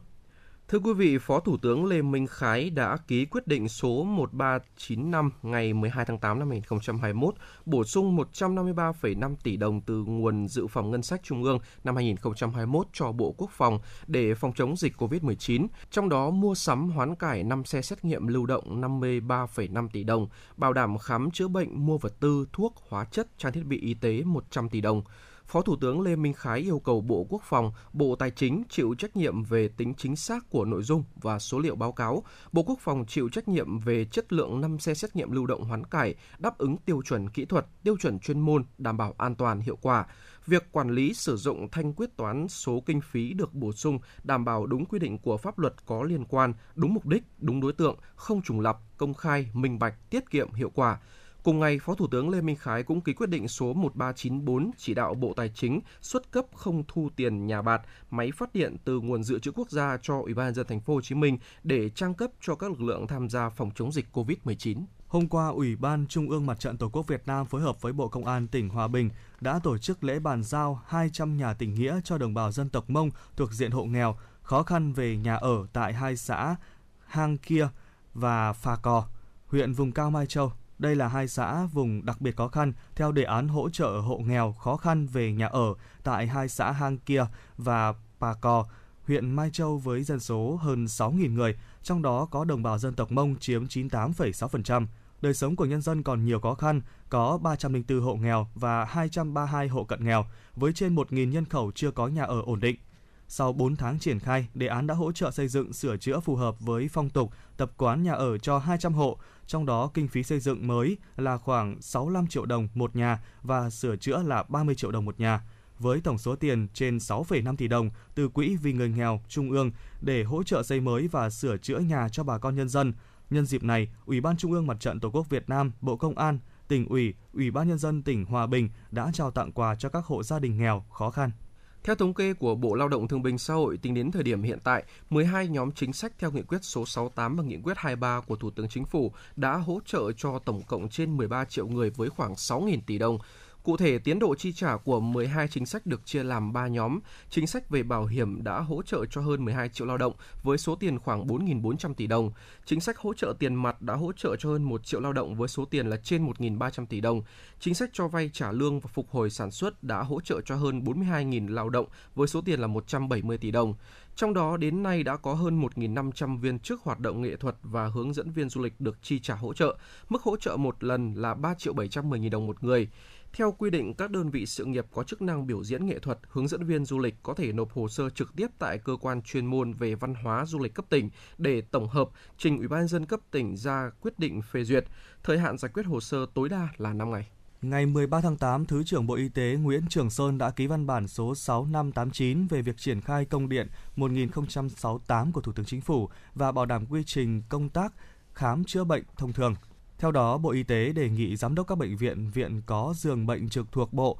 giám đốc Sở Y tế các tỉnh, thành phố trực thuộc Trung ương, thủ trưởng y tế ngành chỉ đạo các cơ sở khám bệnh chữa bệnh khẩn trương lên phương án thiết lập cơ sở điều trị, bảo đảm điều kiện cơ sở hạ tầng, trang thiết bị, vật tư y tế và tăng cường năng lực chuyên môn, sẵn sàng ứng phó với tình huống dịch bệnh diễn biến nghiêm trọng tại địa phương. Thực hiện nghiêm các biện pháp nhằm giảm các trường hợp tử vong quy định trong công điện số 1168 ngày 7 tháng 8 năm 2021 của Bộ Y tế về tăng cường các thực hiện biện pháp phòng chống dịch COVID-19, huy động toàn bộ các cơ sở khám bệnh chữa bệnh nhà nước và tư nhân sẵn sàng tham gia phòng chống dịch, phân công các bệnh viện là cơ sở chuyên tiếp nhận và điều trị COVID-19, giao nhiệm vụ cho các cơ sở còn lại phải dành tối thiểu 40% giường bệnh để thu dung quản lý, điều trị người bệnh COVID-19 khi dịch lan rộng và trong tình huống địa phương, tỉnh, thành phố trở thành khu vực nguy cơ rất cao. Bên cạnh việc tăng cường và tập trung nguồn lực cho công tác phòng chống dịch COVID-19, Bộ Y tế đề nghị Giám đốc Sở Y tế các tỉnh, thành phố trực thuộc Trung ương chỉ đạo các cơ sở khám bệnh, chữa bệnh, bảo đảm duy trì hoạt động khám bệnh, chữa bệnh thông thường.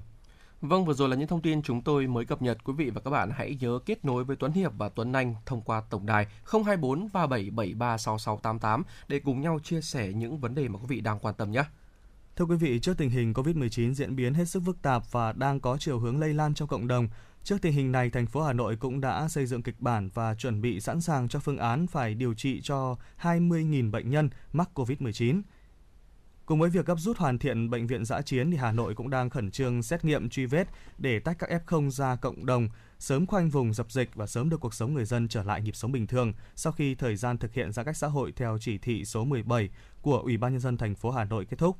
Ngay sau đây mời quý vị và các bạn cùng nghe phản ánh các bệnh viện phải sẵn sàng để đáp ứng tới 20.000 giường bệnh điều trị người bệnh COVID-19. Thưa quý vị, trước dịch bệnh COVID-19 diễn biến phức tạp và sự lây lan của chủng virus mới, nên thành phố Hà Nội đã và đang tập trung nhiều giải pháp mạnh nhằm sớm đưa cuộc sống của nhân dân thủ đô trở lại bình thường. Hà Nội đặt trọng tâm xét nghiệm nhanh nhằm khoanh đúng trúng các ổ dịch, tăng cường truy vết khoanh vùng, bóc tách các ca F0 khỏi cộng đồng. Bên cạnh đó, các bệnh viện cũng phải sẵn sàng để đáp ứng tới 20.000 giường điều trị người bệnh COVID-19.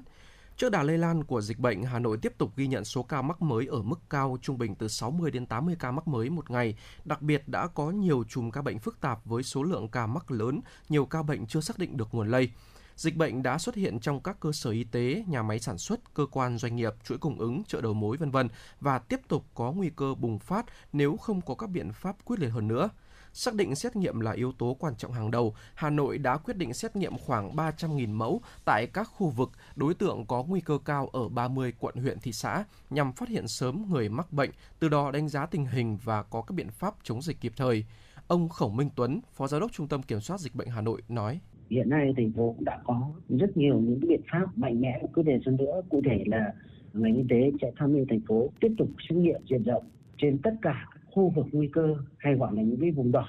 Rồi trên tất cả những đối tượng nguy cơ, nghĩa là những cái đối tượng đi lại nhiều, tiếp xúc nhiều. Với một lượng xét nghiệm lớn như vậy, chúng ta hy vọng sẽ nhanh chóng bắt được các cái f để bóc tách khỏi cộng đồng. Chúng ta phải song song hai biện pháp. Thứ nhất là phải đẩy nhanh tiến độ tiêm chủng vaccine để khi mà vaccine về đến đâu là tiêm ngay đến đó, cùng với đó là điều tra truy vết các F1 khi xuất hiện những F0 nếu bỏ lọt F1 thì đồng nghĩa với việc ca bệnh vẫn lẩn khuất trong cộng đồng. Đây là hai biện pháp chúng ta phải tiến hành song song. Chúng ta sẽ đạt được thành công cũng như là sớm đưa thành phố trở lại với tình trạng bình thường trong khoảng thời gian từ ngày 9 tháng 8 đến 17 tháng 8 năm 2021, thành phố sẽ tập trung thực hiện xét nghiệm với tổng số tối đa khoảng 1,3 triệu mẫu bằng kỹ thuật RT-PCR cho toàn bộ người dân trong vùng đỏ là khu vực trong các xã phường nguy cơ rất cao, các đối tượng nguy cơ cao căn cứ theo yếu tố dịch tễ, các đối tượng di chuyển nhiều, tiếp xúc nhiều. Việc xét nghiệm cho những người có triệu chứng ho sốt qua khai báo y tế vẫn được thực hiện thường xuyên theo quy định của thành phố. Xét nghiệm cho nhóm da cam bao gồm các đối tượng là nhân viên y tế, bệnh nhân, người lao động trực tiếp tại các chuỗi cung ứng, lái xe, shipper, bảo vệ tòa nhà trên cơ sở chỉ định chuyên môn dịch tễ. Xét nghiệm vùng xanh theo hộ gia đình tại các quận nội thành và các huyện có nguy cơ cao. Mỗi hộ gia đình lấy đại diện một mẫu của một thành viên có nguy cơ cao nhất. Phân đấu kiểm soát tốt hơn dịch bệnh trước ngày 25 tháng 8 năm 2021, thành phố lập kế hoạch triển khai xét nghiệm diện rộng để chủ động phòng chống dịch bệnh COVID-19 trên địa bàn thành phố, phân chia từng nhóm đối tượng xét nghiệm cụ thể theo nguy cơ nhóm đỏ, nhóm da cam, nhóm xanh. Bên cạnh đó, theo Sở Y tế Hà Nội, các bệnh viện phải chuẩn bị sẵn sàng đầy đủ nhân lực, vật tư, trang thiết bị để đáp ứng với cấp độ 5.000 giường, 10.000 giường, 20.000 giường điều trị người bệnh COVID-19 theo phân công nhiệm vụ của Sở Y tế. Các đơn vị được phân công nhiệm vụ điều trị người bệnh COVID-19 khẩn trương ra soát, tổng hợp nhu cầu và báo cáo Sở Y tế để triển khai công tác mua sắm, đảm bảo nguồn lực phục vụ công tác chăm sóc, điều trị người bị nhiễm virus SARS-CoV-2 theo các tầng điều trị, tập trung và ưu tiên năng lực nâng cao chất lượng điều trị, đặc biệt là đối với các bệnh nhân diễn tiến nặng, hạn chế tối đa các trường hợp tử vong bà Trần Thị Nhị Hà, Giám đốc Sở Y tế Hà Nội và ông Nguyễn Văn Thường, Giám đốc Bệnh viện Đa khoa Đức Giang nói. Chúng tôi ờ, chuẩn bị những cái cơ sở để mà thu dung điều trị những bệnh nhân có triệu chứng ờ, nhẹ nhưng mà có bệnh lý nền hoặc là bệnh nhân ờ, với cái mức độ vừa thì để điều trị tại các bệnh viện của tuyến thành phố cũng như là tuyến các quận huyện. Những bệnh nhân nặng, bệnh nhân nguy kịch thì được bố trí tại các bệnh viện hạng 1 của thành phố. Chúng tôi đã chuẩn bị nâng cao cái năng lực điều trị bằng cách chuẩn bị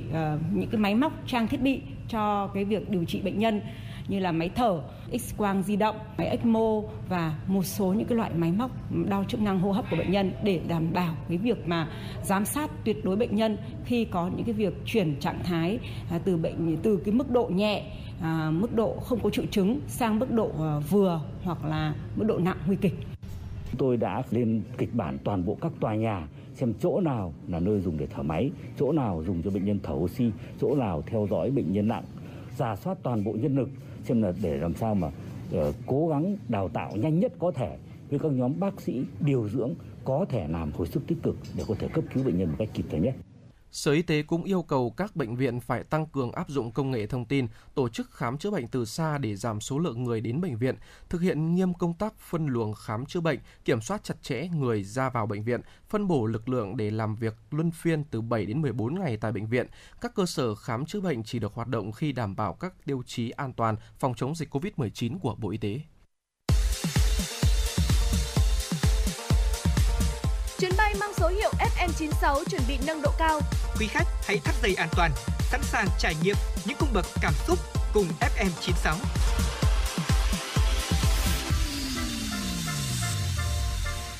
Thưa quý vị thính giả, hiện nay tình hình đại dịch COVID-19 vẫn đang diễn biến rất phức tạp trên địa bàn thành phố Hà Nội và cả nước. Và trong bối cảnh này, để hoàn thành mục tiêu kép vừa duy trì phát triển kinh tế, vừa phòng chống dịch, thành phố Hà Nội cũng đã xây dựng kế hoạch duy trì tốc độ tăng trưởng kinh tế xã hội giữa bối cảnh ảnh hưởng của dịch bệnh COVID-19.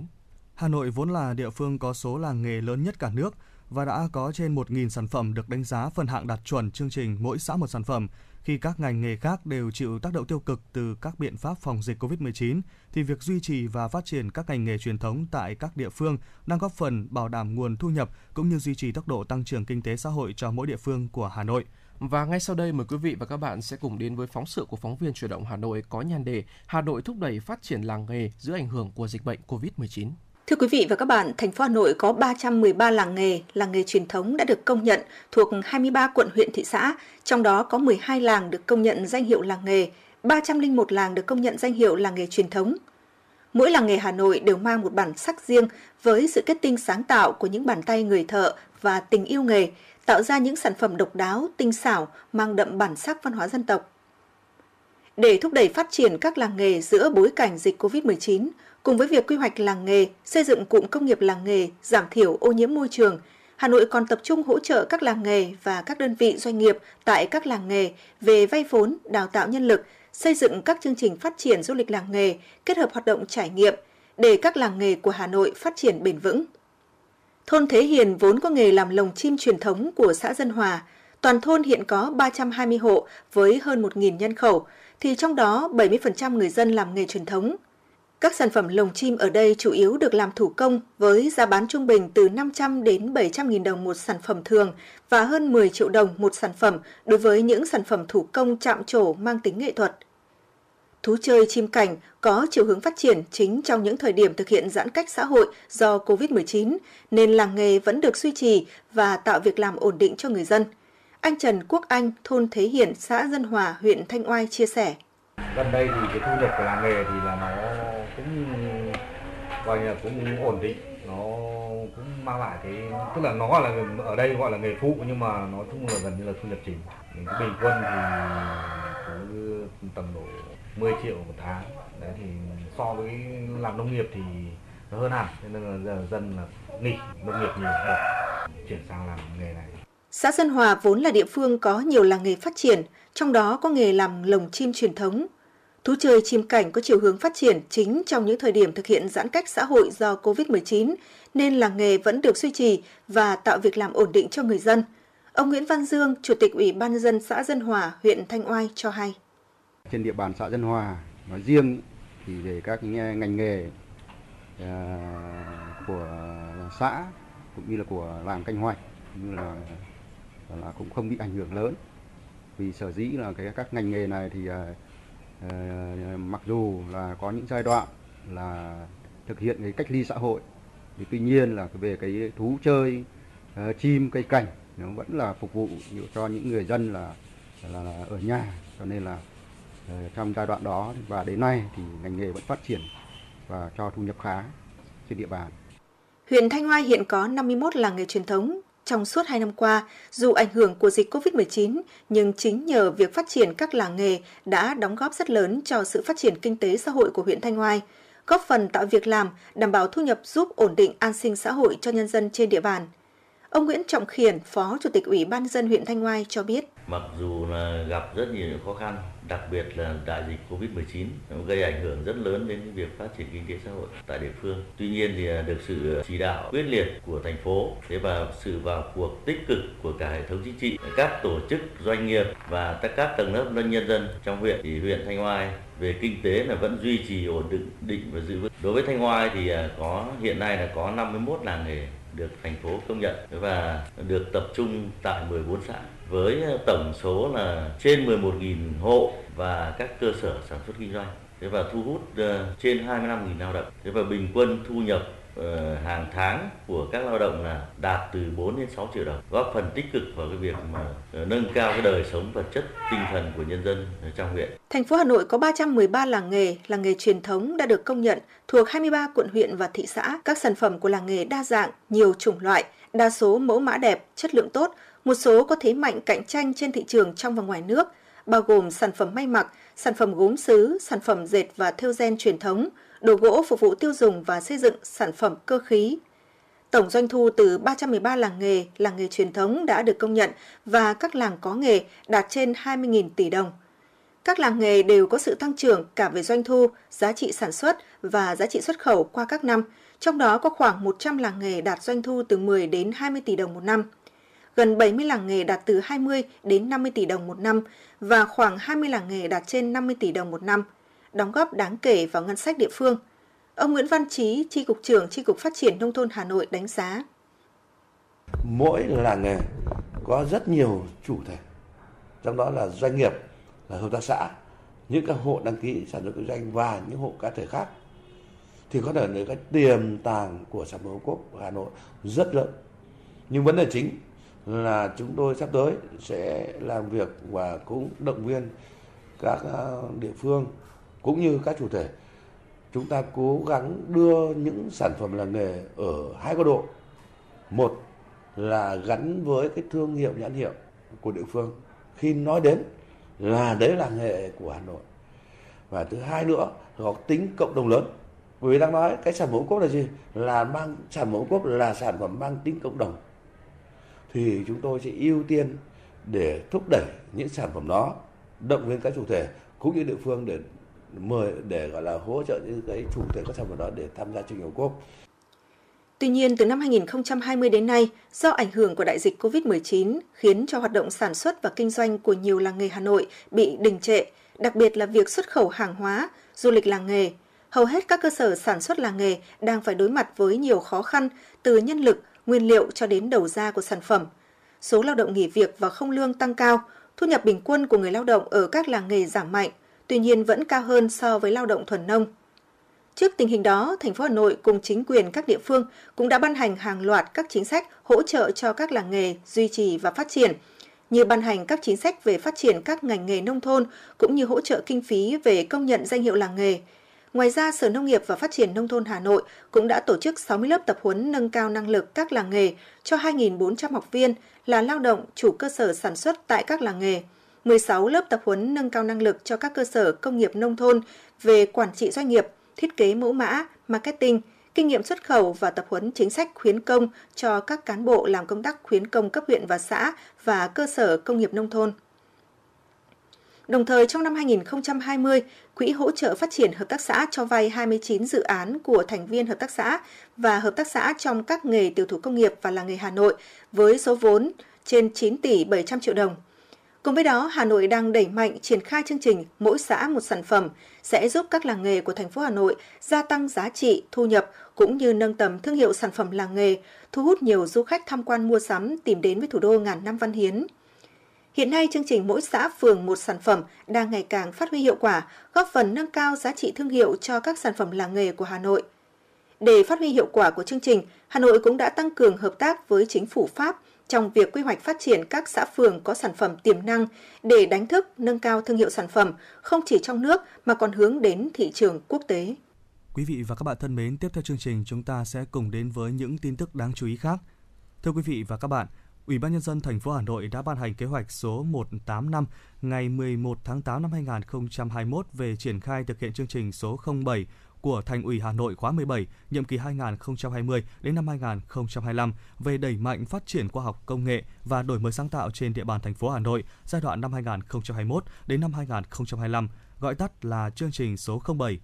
Ủy ban nhân dân thành phố giao các sở ban ngành triển khai thực hiện các chỉ tiêu của chương trình số 07 Sở Kế hoạch và Đầu tư Hà Nội chủ trì triển khai thực hiện hai nội dung năng suất các nhân tố tổng hợp, đóng góp trên 50% vào tăng trưởng tổng sản phẩm, tốc độ tăng năng suất lao động đạt từ 7 đến 7,5%. Sở Nông nghiệp và Phát triển Nông thôn Hà Nội chủ trì triển khai thực hiện nội dung tỷ lệ sản phẩm nông nghiệp ứng dụng công nghệ cao trên tổng sản phẩm nông nghiệp trên 70%. Sở Thông tin và Truyền thông Hà Nội chủ trì triển khai thực hiện nội dung tỷ trọng kinh tế số chiếm khoảng 30%. Sở Khoa học và Công nghệ chủ trì triển khai thực hiện ba nội dung doanh nghiệp có hoạt động đổi mới sáng tạo đạt trên 50%, tối thiểu 40%, sản phẩm gắn với chương trình mỗi xã một sản phẩm ô cốp được hỗ trợ đăng ký bảo hộ, quản lý và phát triển tài sản trí tuệ, kiểm soát nguồn gốc và chất lượng sau khi được bảo hộ, phấn đấu dẫn đầu cả nước về công bố quốc tế và tốc độ gia tăng đăng ký sáng chế thuộc nhóm dẫn đầu cả nước. Kế hoạch cũng giao các sở ban ngành liên quan, Ủy ban nhân dân các quận, huyện, thị xã triển khai một số nội dung tuyên truyền phổ biến quán triệt các nội dung của chương trình, xây dựng kế hoạch thực hiện các nội dung của chương trình, xây dựng và hoàn thiện thể chế, phát triển tiềm lực khoa học và công nghệ, đẩy mạnh đổi mới sáng tạo, chuyển giao và ứng dụng công nghệ nhằm nâng cao năng suất, chất lượng và sức cạnh tranh cho kinh tế thủ đô. Thông qua các nội dung trên, nhằm cụ thể hóa các mục tiêu, chỉ tiêu, nhiệm vụ trong chương trình số 07, phân rõ trách nhiệm các sở ban ngành, ủy ban nhân dân các quận, huyện, thị xã và đơn vị liên quan, bảo đảm hoàn thành các mục tiêu, chỉ tiêu, nội dung của chương trình. Thưa quý vị và các bạn, sáng nay tại các xã của huyện Thanh Trì đồng loạt triển khai tiêm vaccine cho các tiểu thương buôn bán tại các chợ và trung tâm thương mại, cửa hàng nhỏ lẻ trên toàn địa bàn. Toàn huyện có khoảng 1.366 tiểu thương có hoạt động giao thương thường xuyên. Trong tháng 8, huyện Thanh Trì phấn đấu 100% tiểu thương được tiêm vaccine mũi 1. Tại các điểm chợ lớn, lưu lượng người mua sắm hàng ngày khoảng trên 1.000 lượt người. Trước làn sóng Covid thứ tư, Thanh Trì đã triển khai 17 biện pháp phòng chống dịch, cầu các chợ lắp đặt kiểm tra thân nhiệt tự động để hạn chế giao tiếp và ứng tắc. Biện pháp giãn cách mật độ trong chợ cũng là một trong những biện pháp tối ưu trong phòng chống dịch.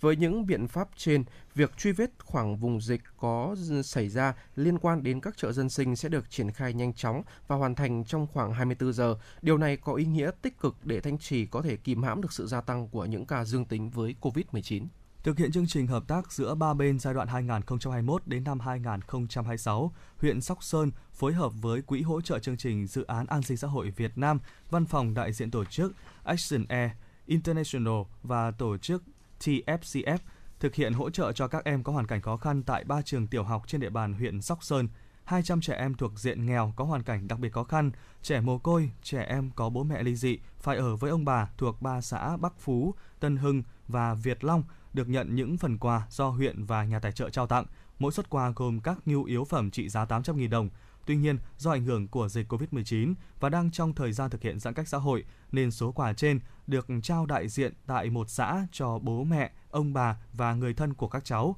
Hiện nay, huyện Sóc Sơn tiếp tục chỉ đạo các địa phương, các cấp các ngành quan tâm chăm lo đời sống cho những gia đình chính sách, hộ nghèo, người có hoàn cảnh khó khăn, người bị ảnh hưởng bởi dịch COVID-19 để không ai bị bỏ lại phía sau. Theo thống kê của Bộ Giáo dục và Đào tạo, cả nước có trên 15.000 thí sinh đã không thể dự kỳ thi tốt nghiệp trung học phổ thông do ảnh hưởng của dịch COVID-19 và phải xét đặc cách tốt nghiệp. Vì không dự thi nên các thí sinh này không có điểm để xét tuyển vào các trường đại học theo phương thức xét tuyển dựa trên điểm thi. Tại Đại học Ngoại thương, trường sẽ dành chỉ tiêu cho nhóm thí sinh này với phương thức xét tuyển dựa trên điểm kỳ thi đánh giá năng lực của Đại học Quốc gia Hà Nội. Đại học Giao thông Vận tải lại chủ trương xét tuyển dựa trên điểm học bạ bậc trung học phổ thông. Đại học Bách khoa Hà Nội sử dụng hình thức xét tuyển dựa trên hồ sơ năng lực và phỏng vấn, áp dụng tương tự quy trình xét tuyển tài năng. Đại học Quốc tế Đại học Quốc gia Thành phố Hồ Chí Minh cũng thông báo dành chỉ tiêu từ 5 đến 10% cho thí sinh diện đặc cách tốt nghiệp năm học 2021. Điều kiện xét tuyển là thí sinh phải có điểm trung bình 3 năm cho phổ thông của các môn trong tổ hợp đăng ký xét tuyển đạt từ 6,5 điểm trở lên, tổng điểm trung bình các môn này từ 20 điểm trở lên. Trường xét theo điểm từ cao xuống thấp cho đến khi hết chỉ tiêu. Mỗi thí sinh được đăng ký tối đa là 3 nguyện vọng xét tuyển và chỉ trúng tuyển một nguyện vọng cao nhất. Thời gian nhận hồ sơ đến hết ngày 29 tháng 8 năm 2021. Và trước khi đến với các nội dung tiếp theo của chương trình, mời quý vị cùng nghe ca khúc rất hay về Hà Nội có nhan đề Hà Nội đêm trở gió qua tiếng hát của ca sĩ Mỹ Linh. Quý vị và các bạn đang nghe chương trình chuyển động Hà Nội chiều trên kênh phát thanh FM 96 của Đài Phát thanh và Truyền hình Hà Nội. Chịu trách nhiệm sản xuất Phó Tổng giám đốc Nguyễn Tiến Dũng, đạo diễn và biên tập Xuân Luyến, Hoa Mai, kỹ thuật viên Quang Ngọc cùng với Tuấn Hiệp, Tuấn Anh thực hiện.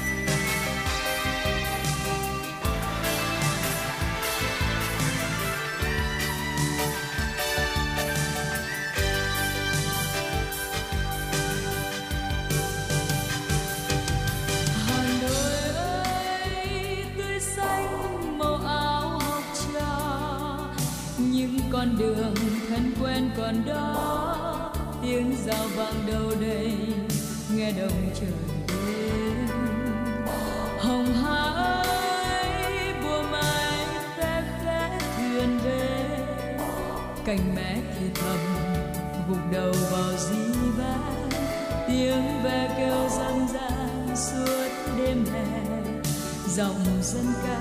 sau gợi nhắc hồ vương hà nội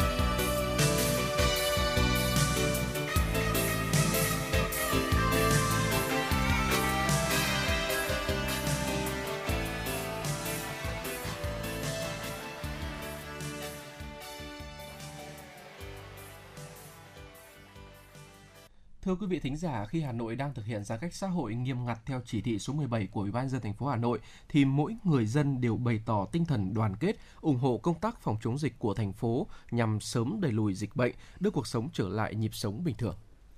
Tuy nhiên, khi áp dụng các biện pháp giãn cách xã hội thì nhiều lao động nghèo, phụ nữ yếu thế sẽ chịu tác động lớn khi mất việc làm, không có thu nhập. Để đảm bảo duy trì cuộc sống cho những người lao động nghèo, nữ lao động có hoàn cảnh khó khăn, phụ nữ yếu thế, bên cạnh việc tham gia phòng chống dịch, các cấp hội Liên hiệp Phụ nữ Hà Nội cũng triển khai nhiều hoạt động chăm lo cho những lao động di cư, lao động tự do có hoàn cảnh khó khăn đang sinh sống và làm việc tại Hà Nội. Và ngay sau đây mời quý vị thính giả sẽ cùng lắng nghe phóng sự phát huy tinh thần ba đảm đang trên mặt trận phòng chống dịch COVID-19.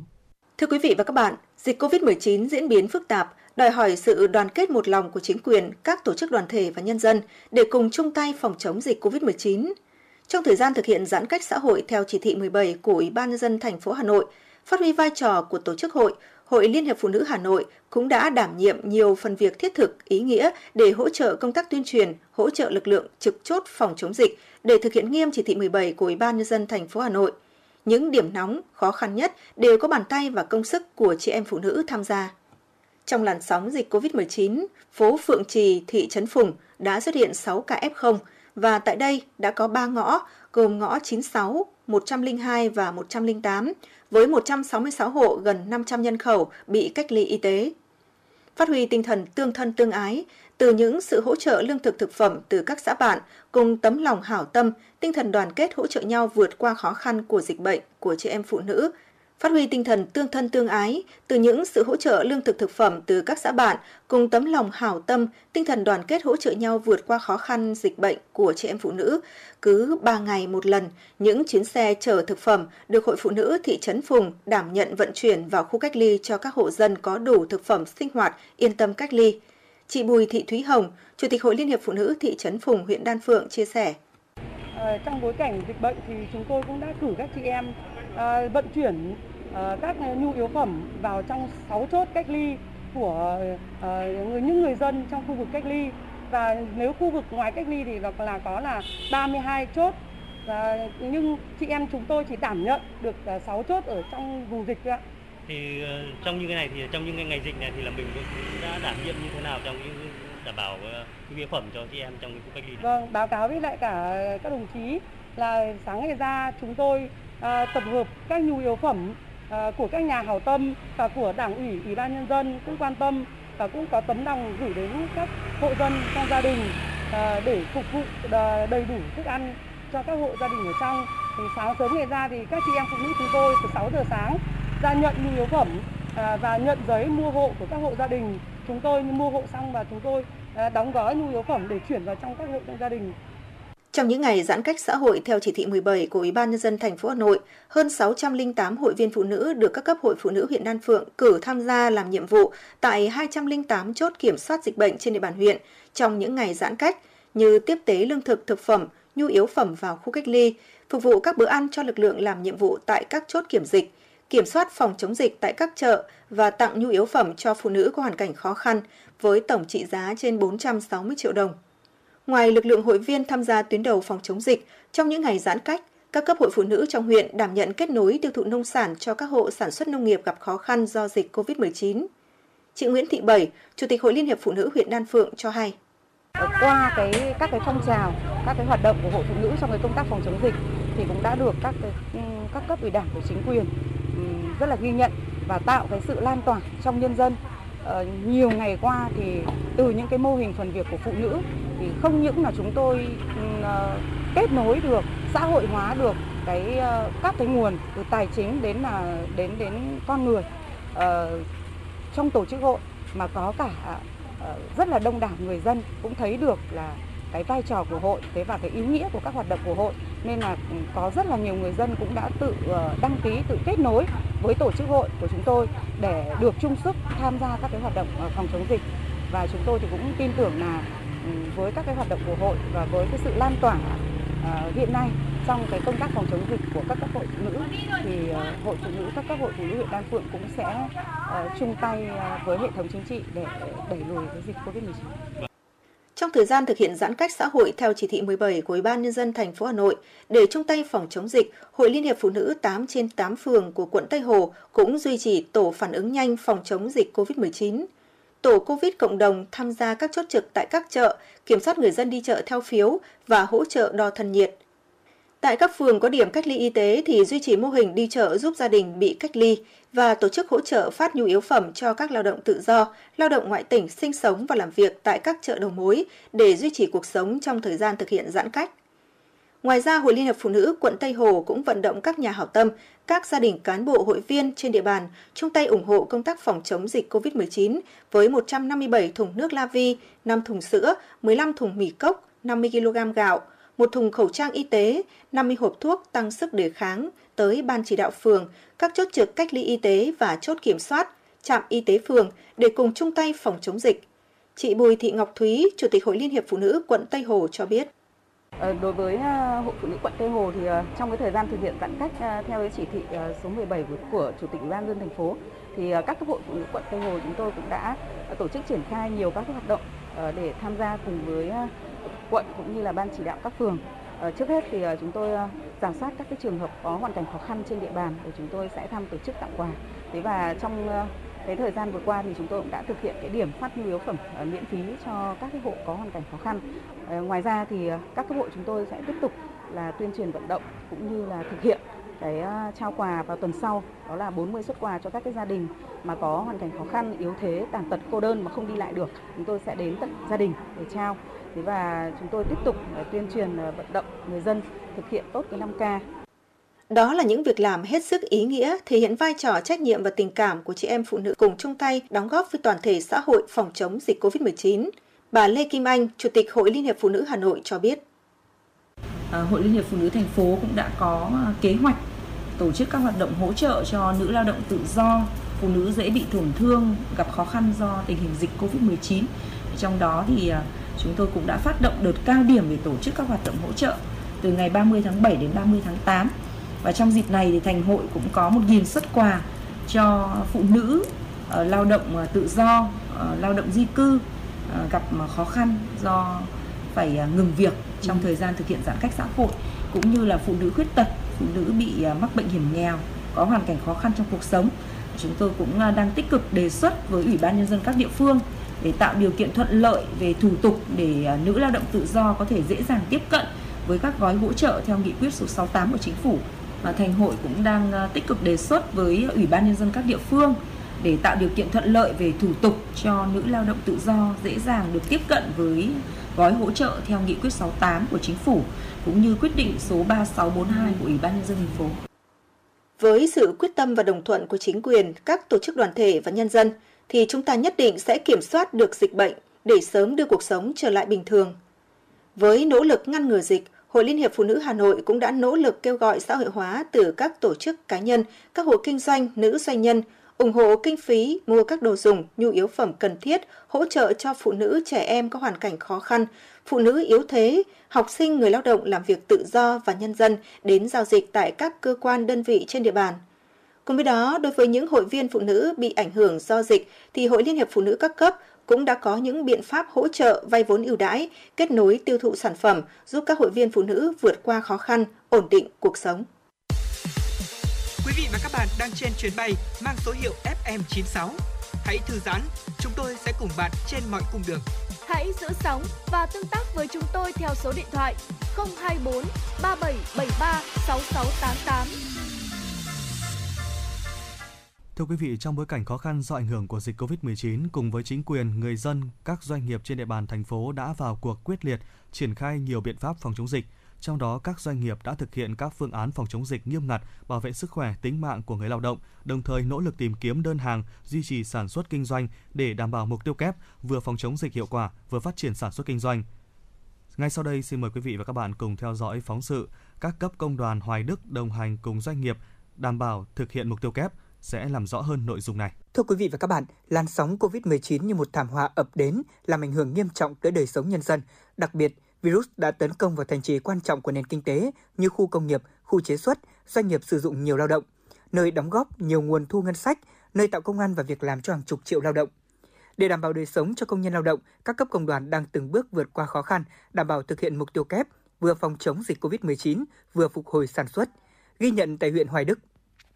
Liên đoàn Lao động huyện Hoài Đức hiện đang quản lý 240 công đoàn cơ sở với tổng số 8.245 công nhân viên chức lao động, trong đó có 7.794 đoàn viên công đoàn. Xác định rõ công tác xây dựng công đoàn vững mạnh là một nhiệm vụ trọng tâm của tổ chức công đoàn. Liên đoàn Lao động huyện thường xuyên phát động các phong trào thi đua gắn với học tập và làm theo tấm gương đạo đức Hồ Chí Minh. Các công đoàn cơ sở đã phối hợp với các cơ quan đơn vị tổ chức các phong trào thi đua phù hợp với tình hình thực tế đơn vị, động viên cán bộ công nhân viên chức lao động thực hiện tốt phong trào thi đua, lao động giỏi, lao động sáng tạo với mục tiêu năng suất, chất lượng hiệu quả. Phong trào thi đua liên kết phục vụ sự nghiệp công nghiệp hóa, hiện đại hóa nông nghiệp và phát triển nông thôn, gắn với phong trào toàn dân đoàn kết xây dựng nông thôn mới, đô thị văn minh, phong trào xanh sạch đẹp, đảm bảo an toàn vệ sinh lao động, phòng chống dịch bệnh COVID-19, cuộc vận động xây dựng người cán bộ công chức viên chức trung thành trách nhiệm liêm chính sáng tạo, phong trào thi đua giỏi việc nước, đảm việc nhà trong nữ công nhân viên chức lao động đã phát triển sâu rộng với nhiều nội dung, hình thức đa dạng phong phú, thu hút đông đảo công nhân viên chức lao động tham gia. Hiện nay, trước những diễn biến phức tạp của dịch bệnh COVID-19, Liên đoàn Lao động huyện Hoài Đức đã chỉ đạo các cấp công đoàn đẩy mạnh công tác tuyên truyền theo hướng thường xuyên liên tục trên các phương tiện thông tin đại chúng về tình hình dịch bệnh đặc biệt qua mạng xã hội, Zalo, Facebook. Chú trọng truyền thanh cơ sở, bản tin nhanh trong các doanh nghiệp để thông tin nhanh nhất, chính xác nhất tình hình, diễn biến của dịch bệnh, cập nhật các chỉ đạo khuyến cáo, hướng dẫn mới nhất của Trung ương, của thành phố, ngành y tế để đoàn viên công nhân viên chức lao động được biết, chủ động thực hiện, đồng thời tích cực vận động doanh nghiệp, cơ quan đơn vị tổ chức cá nhân tham gia ủng hộ chương trình vaccine cho công nhân để ủng hộ công nhân nghèo. Ông Đào Quang Thụ, Phó Tổng Giám đốc Công ty Cổ phần Thuốc Thú Y Trung ương, Vevaco cho biết để đảm bảo cái công tác mà vừa triển khai sản xuất tốt và thực hiện công tác phòng chống bệnh tốt, công ty đã sẽ có sự phối hợp giữa đảng ủy và đồng quản trị, ban tổng giám đốc và tổ chức công đoàn đã ban hành rất nhiều các văn bản chỉ đạo rất là quyết liệt xuống các ờ, công nhân viên chức thực hiện nghiêm túc các nguyên tắc phòng chống dịch bệnh theo khuyến cáo của bộ y tế. Là 5K đảm bảo giãn cách xã hội, khai báo y tế rồi là công ty đã thiết lập mà lắp đặt các cái biển quảng cáo điện tử ở các cái vị trí quan trọng để mọi người xem và thực hiện nghiêm túc. Trong đó thì các cái biện pháp bổ trợ tiếp theo ví dụ như là công ty đã thường xuyên thành lập cái đoàn kiểm tra, giám sát xuống các cái tổ chức, đơn vị sản xuất để đôn đốc, nhắc nhở và thực hiện, yêu cầu mọi người thực hiện tốt. Vừa rồi thì công ty đã thực hiện rất là tốt, không có hiện tượng là có sự gây nhiễm từ bên ngoài và công ty và đảm bảo tốt cái quá trình à, đảm bảo tốt sản xuất và phục vụ tốt cái công tác phòng chống dịch bệnh à, cái việc à, sản xuất tốt vẫn đang ở mức à, rất là bình thường Tại công đoàn cơ sở thuộc công ty cổ phần thực phẩm Minh Dương để đảm bảo mục tiêu kép vừa phòng chống dịch bệnh, vừa phục hồi sản xuất, hàng ngày thành viên của tổ Covid cộng đồng đã theo dõi, nắm bắt tình hình sức khỏe, lịch trình di chuyển của công nhân công đoàn công ty thông qua khai báo y tế. Đồng thời tuyên truyền người lao động thực hiện nghiêm túc quy định 5K của ngành chức năng, thường xuyên báo cáo tình hình cho ban chấp hành công đoàn, lãnh đạo doanh nghiệp để kịp thời xử lý khi có những vấn đề phát sinh. Bà Chu Hương Giang, Phó Tổng Giám đốc, Chủ tịch Công đoàn Công ty Cổ phần Thực phẩm Minh Dương cho biết thực hiện về nhiệm vụ kép để phòng chống dịch ờ, Covid lan tràn à, thì đối với doanh nghiệp, với trách nhiệm của một doanh nghiệp lương thực thực phẩm thì chúng tôi phải xác định là vừa sản xuất nhưng phải đảm bảo phòng chống dịch. Thế do đó mà đối với cái kế hoạch đưa vào sản xuất thì chúng tôi cũng xác định là với sản lượng thời điểm này thì chúng tôi cũng tính toán làm sao để đáp ứng nhu cầu khách hàng chứ không để quá dư thừa. Bên cạnh đó thì bố trí người lao động đảm bảo giãn cách trong quá trình làm việc. Song song với việc đó thì đối với cái việc mà phòng chống dịch thì ngay từ thời điểm bạn bước chân vào nhà máy thì người lao động đã được kiểm soát về nhiệt độ rồi được uh, cài đặt cài điện ờ, điện thoại đối với các hệ thống kiểm soát Bluezone cũng như là nCoV để làm sao được kiểm soát được sức khỏe cho người lao động và đảm bảo công tác phòng chống dịch trong doanh nghiệp. Với phương châm sâu sát bám sát cơ sở, tăng cường hiệu quả tuyên truyền giám sát trong doanh nghiệp, Liên đoàn Lao động huyện Hoài Đức đã chỉ đạo công đoàn cơ sở trong doanh nghiệp, nhất là công đoàn cơ sở tại các khu kinh tế, khu công nghiệp, cụm công nghiệp, doanh nghiệp có công nhân lao động, thành lập tổ giám sát, tuyên truyền phòng chống dịch COVID-19, gọi là tổ COVID công đoàn, được xem là cánh tay nối dài của tổ COVID cộng đồng, hỗ trợ tổ COVID cộng đồng của các xã thị trấn trong hoạt động tại các doanh nghiệp, giúp công đoàn cơ sở, chủ doanh nghiệp nắm bắt tình hình công nhân lao động về an toàn phòng dịch, phối hợp xây dựng kịch bản ứng phó với tình huống phát sinh nhằm hỗ trợ doanh nghiệp thực hiện mục tiêu kép vừa phòng chống dịch bệnh vừa duy trì sản xuất. Song song với nhiệm vụ phòng chống dịch bệnh COVID-19, cán bộ công nhân viên chức lao động trong các công đoàn trong huyện đã phát huy tính chủ động sáng tạo, phát huy sáng kiến cải tiến kỹ thuật, áp dụng những tiến bộ khoa học kỹ thuật vào lao động sản xuất, công tác, nâng cao năng suất lao động, hiệu quả sản xuất kinh doanh, hoàn thành xuất sắc nhiệm vụ của cơ quan đơn vị. Từ các phong trào thi đua trong 6 tháng đầu năm 2021, Hoài Đức đã có 17 công nhân giỏi cấp cơ sở, 31 sáng kiến sáng tạo thủ đô, 30 tập thể, 26 cá nhân được tặng danh hiệu giỏi việc nước, đảm việc nhà. Ông Khuất Trọng Kiên, Chủ tịch Liên đoàn Lao động huyện Hoài Đức cho biết. Thế để đảm bảo thực hiện tốt mục tiêu kép vừa chống dịch vừa phát triển kinh tế xã hội thì thường trực Liên đoàn Lao động huyện sẽ tiếp tục chỉ đạo các công đoàn cơ sở là thực hiện nghiêm các công điện và chỉ thị của thành phố và đặc biệt là các chỉ đạo của ban chỉ đạo phòng chống dịch Covid của huyện thực hiện nghiêm 5K cộng vaccine của Bộ Y tế và tiếp tục hỗ trợ người lao động gặp khó khăn, à, hỗ trợ lực lượng y tế tuyến đầu và người lao động trực tiếp sản xuất kinh doanh dịch vụ bị ảnh hưởng do đại dịch Covid-19 và thực hiện tốt 10 hoạt động trọng tâm, 10 nhiệm vụ trọng điểm mà của tổ chức công đoàn thủ đô và các nhiệm vụ trọng tâm của Liên đoàn Lao động huyện Hoài Đức năm 2021. Thời gian tới với tình hình dịch bệnh COVID-19 tiếp tục phức tạp, Liên đoàn Lao động huyện Hoài Đức và các cấp công đoàn với trách nhiệm của mình sẽ tiếp tục đồng hành cùng các doanh nghiệp, người lao động trong thực hiện mục tiêu phòng chống dịch bệnh, vừa sản xuất kinh doanh hiệu quả, vừa đảm bảo quan hệ hài hòa, ổn định trong doanh nghiệp, tiếp tục phối hợp tích cực chặt chẽ với Sở Lao động Thương binh và Xã hội, các cơ quan chức năng tuyên truyền, phổ biến đến đoàn viên người lao động, người sử dụng lao động, phối hợp triển khai và giám sát việc thực hiện nghị quyết số 68 của Chính phủ và quyết định số 23 của Thủ tướng Chính phủ, bảo đảm việc hỗ trợ kịp thời đúng đối tượng công khai minh bạch, không để lợi dụng trục lợi chính sách như mục tiêu và nguyên tắc của nghị quyết, chăm lo hỗ trợ bảo vệ đoàn viên người lao động bị ảnh hưởng bởi dịch bệnh COVID-19 quyết tâm cùng cấp ủy chính quyền thực hiện mục tiêu kép vừa thực hiện tốt công tác phòng chống dịch bệnh COVID-19, vừa thi đua lao động sản xuất, góp phần xây dựng huyện Hoài Đức ngày càng giàu đẹp văn minh. Quý vị và các bạn đang nghe chương trình chuyển động Hà Nội chiều nay và tiếp theo chương trình sẽ là những tin tức đáng chú ý chúng tôi mới cập nhật. Thưa quý vị, Tổng cục Đường bộ Việt Nam sẽ nâng cấp phần mềm thẻ nhận diện phương tiện để có thể kết nối với cơ sở dữ liệu của Bộ Y tế về việc cung cấp thêm thông tin lái xe đã được xét nghiệm tiêm phòng, phục vụ công tác truy vết và quản lý. Tổng cục Đường bộ sẽ bổ sung luồng xanh của các địa phương vào hệ thống luồng xanh trên cả nước để thuận lợi cho đơn vị khi được cấp thẻ nhận diện lựa chọn tuyến đường, chỉ đạo các sở giao thông vận tải tạo mọi điều kiện cho xe vận tải hoạt động trên luồng xanh nhanh nhất đồng thời áp dụng tối đa các giải pháp về công nghệ để tiếp nhận đăng ký, cấp giấy ưu tiên luồng xanh vận tải, phối hợp với Bộ Thông tin Truyền thông để mã hóa cấp thẻ nhận diện để đồng bộ với mã QR xét nghiệm, mã QR tiêm vaccine. Khi có mã QR xét nghiệm vaccine cũng như mã QR nhận diện ưu tiên, các lực lượng chức năng có thể dễ dàng kiểm soát, kiểm tra, xử lý vi phạm nếu các lái xe không thực hiện quy định phòng chống dịch. Theo Sở Giao thông Vận tải Hà Nội, 20.000 mã shipper được cấp hiện đã đủ để đáp ứng nhu cầu phục vụ giao nhận hàng hóa bưu phẩm cho thành phố trong thời gian giãn cách. Để bảo đảm việc cung ứng hàng hóa, Sở Giao thông Vận tải Hà Nội đã thực hiện cấp mã tin nhắn xác nhận cho các nhân viên giao nhận hàng bằng xe mô tô và xe hai bánh shipper. Đến ngày 11 tháng 8, Sở Giao thông Vận tải Hà Nội cho biết đã cấp gần 20.000 mã tin nhắn xác nhận cho nhân viên giao nhận hàng bằng xe mô tô và xe hai bánh hoạt động – Đại diện Sở Giao thông Vận tải cho biết thêm, việc xác định nhu cầu của các đơn vị phục vụ chuỗi vận chuyển hàng hóa thiết yếu cũng như bưu phẩm, bưu gửi được thực hiện theo đúng chỉ đạo của Ủy ban nhân dân thành phố Hà Nội. Căn cứ đề xuất của các sở chuyên ngành, Sở Giao thông Vận tải Hà Nội sẽ xác nhận phương tiện đủ điều kiện tham gia giao thông, số liệu xác nhận công khai trên trang web của sở. Được biết nhu cầu shipper phục vụ giao nhận hàng hóa, bưu phẩm, bưu gửi đã đủ nên trong những ngày vừa qua gần như không có đơn vị nào xin cấp thêm mã nhân viên giao hàng – Hiện nay, trực tiếp quản lý đội ngũ lái xe vận chuyển hàng hóa trên thuộc trách nhiệm của Sở Thông tin và Truyền thông Hà Nội, Sở Giao thông Vận tải Hà Nội chỉ xác nhận phương tiện được phép tham gia giao thông. Thưa quý vị thính giả, Sở Thông tin và Truyền thông thành phố Hà Nội cho biết,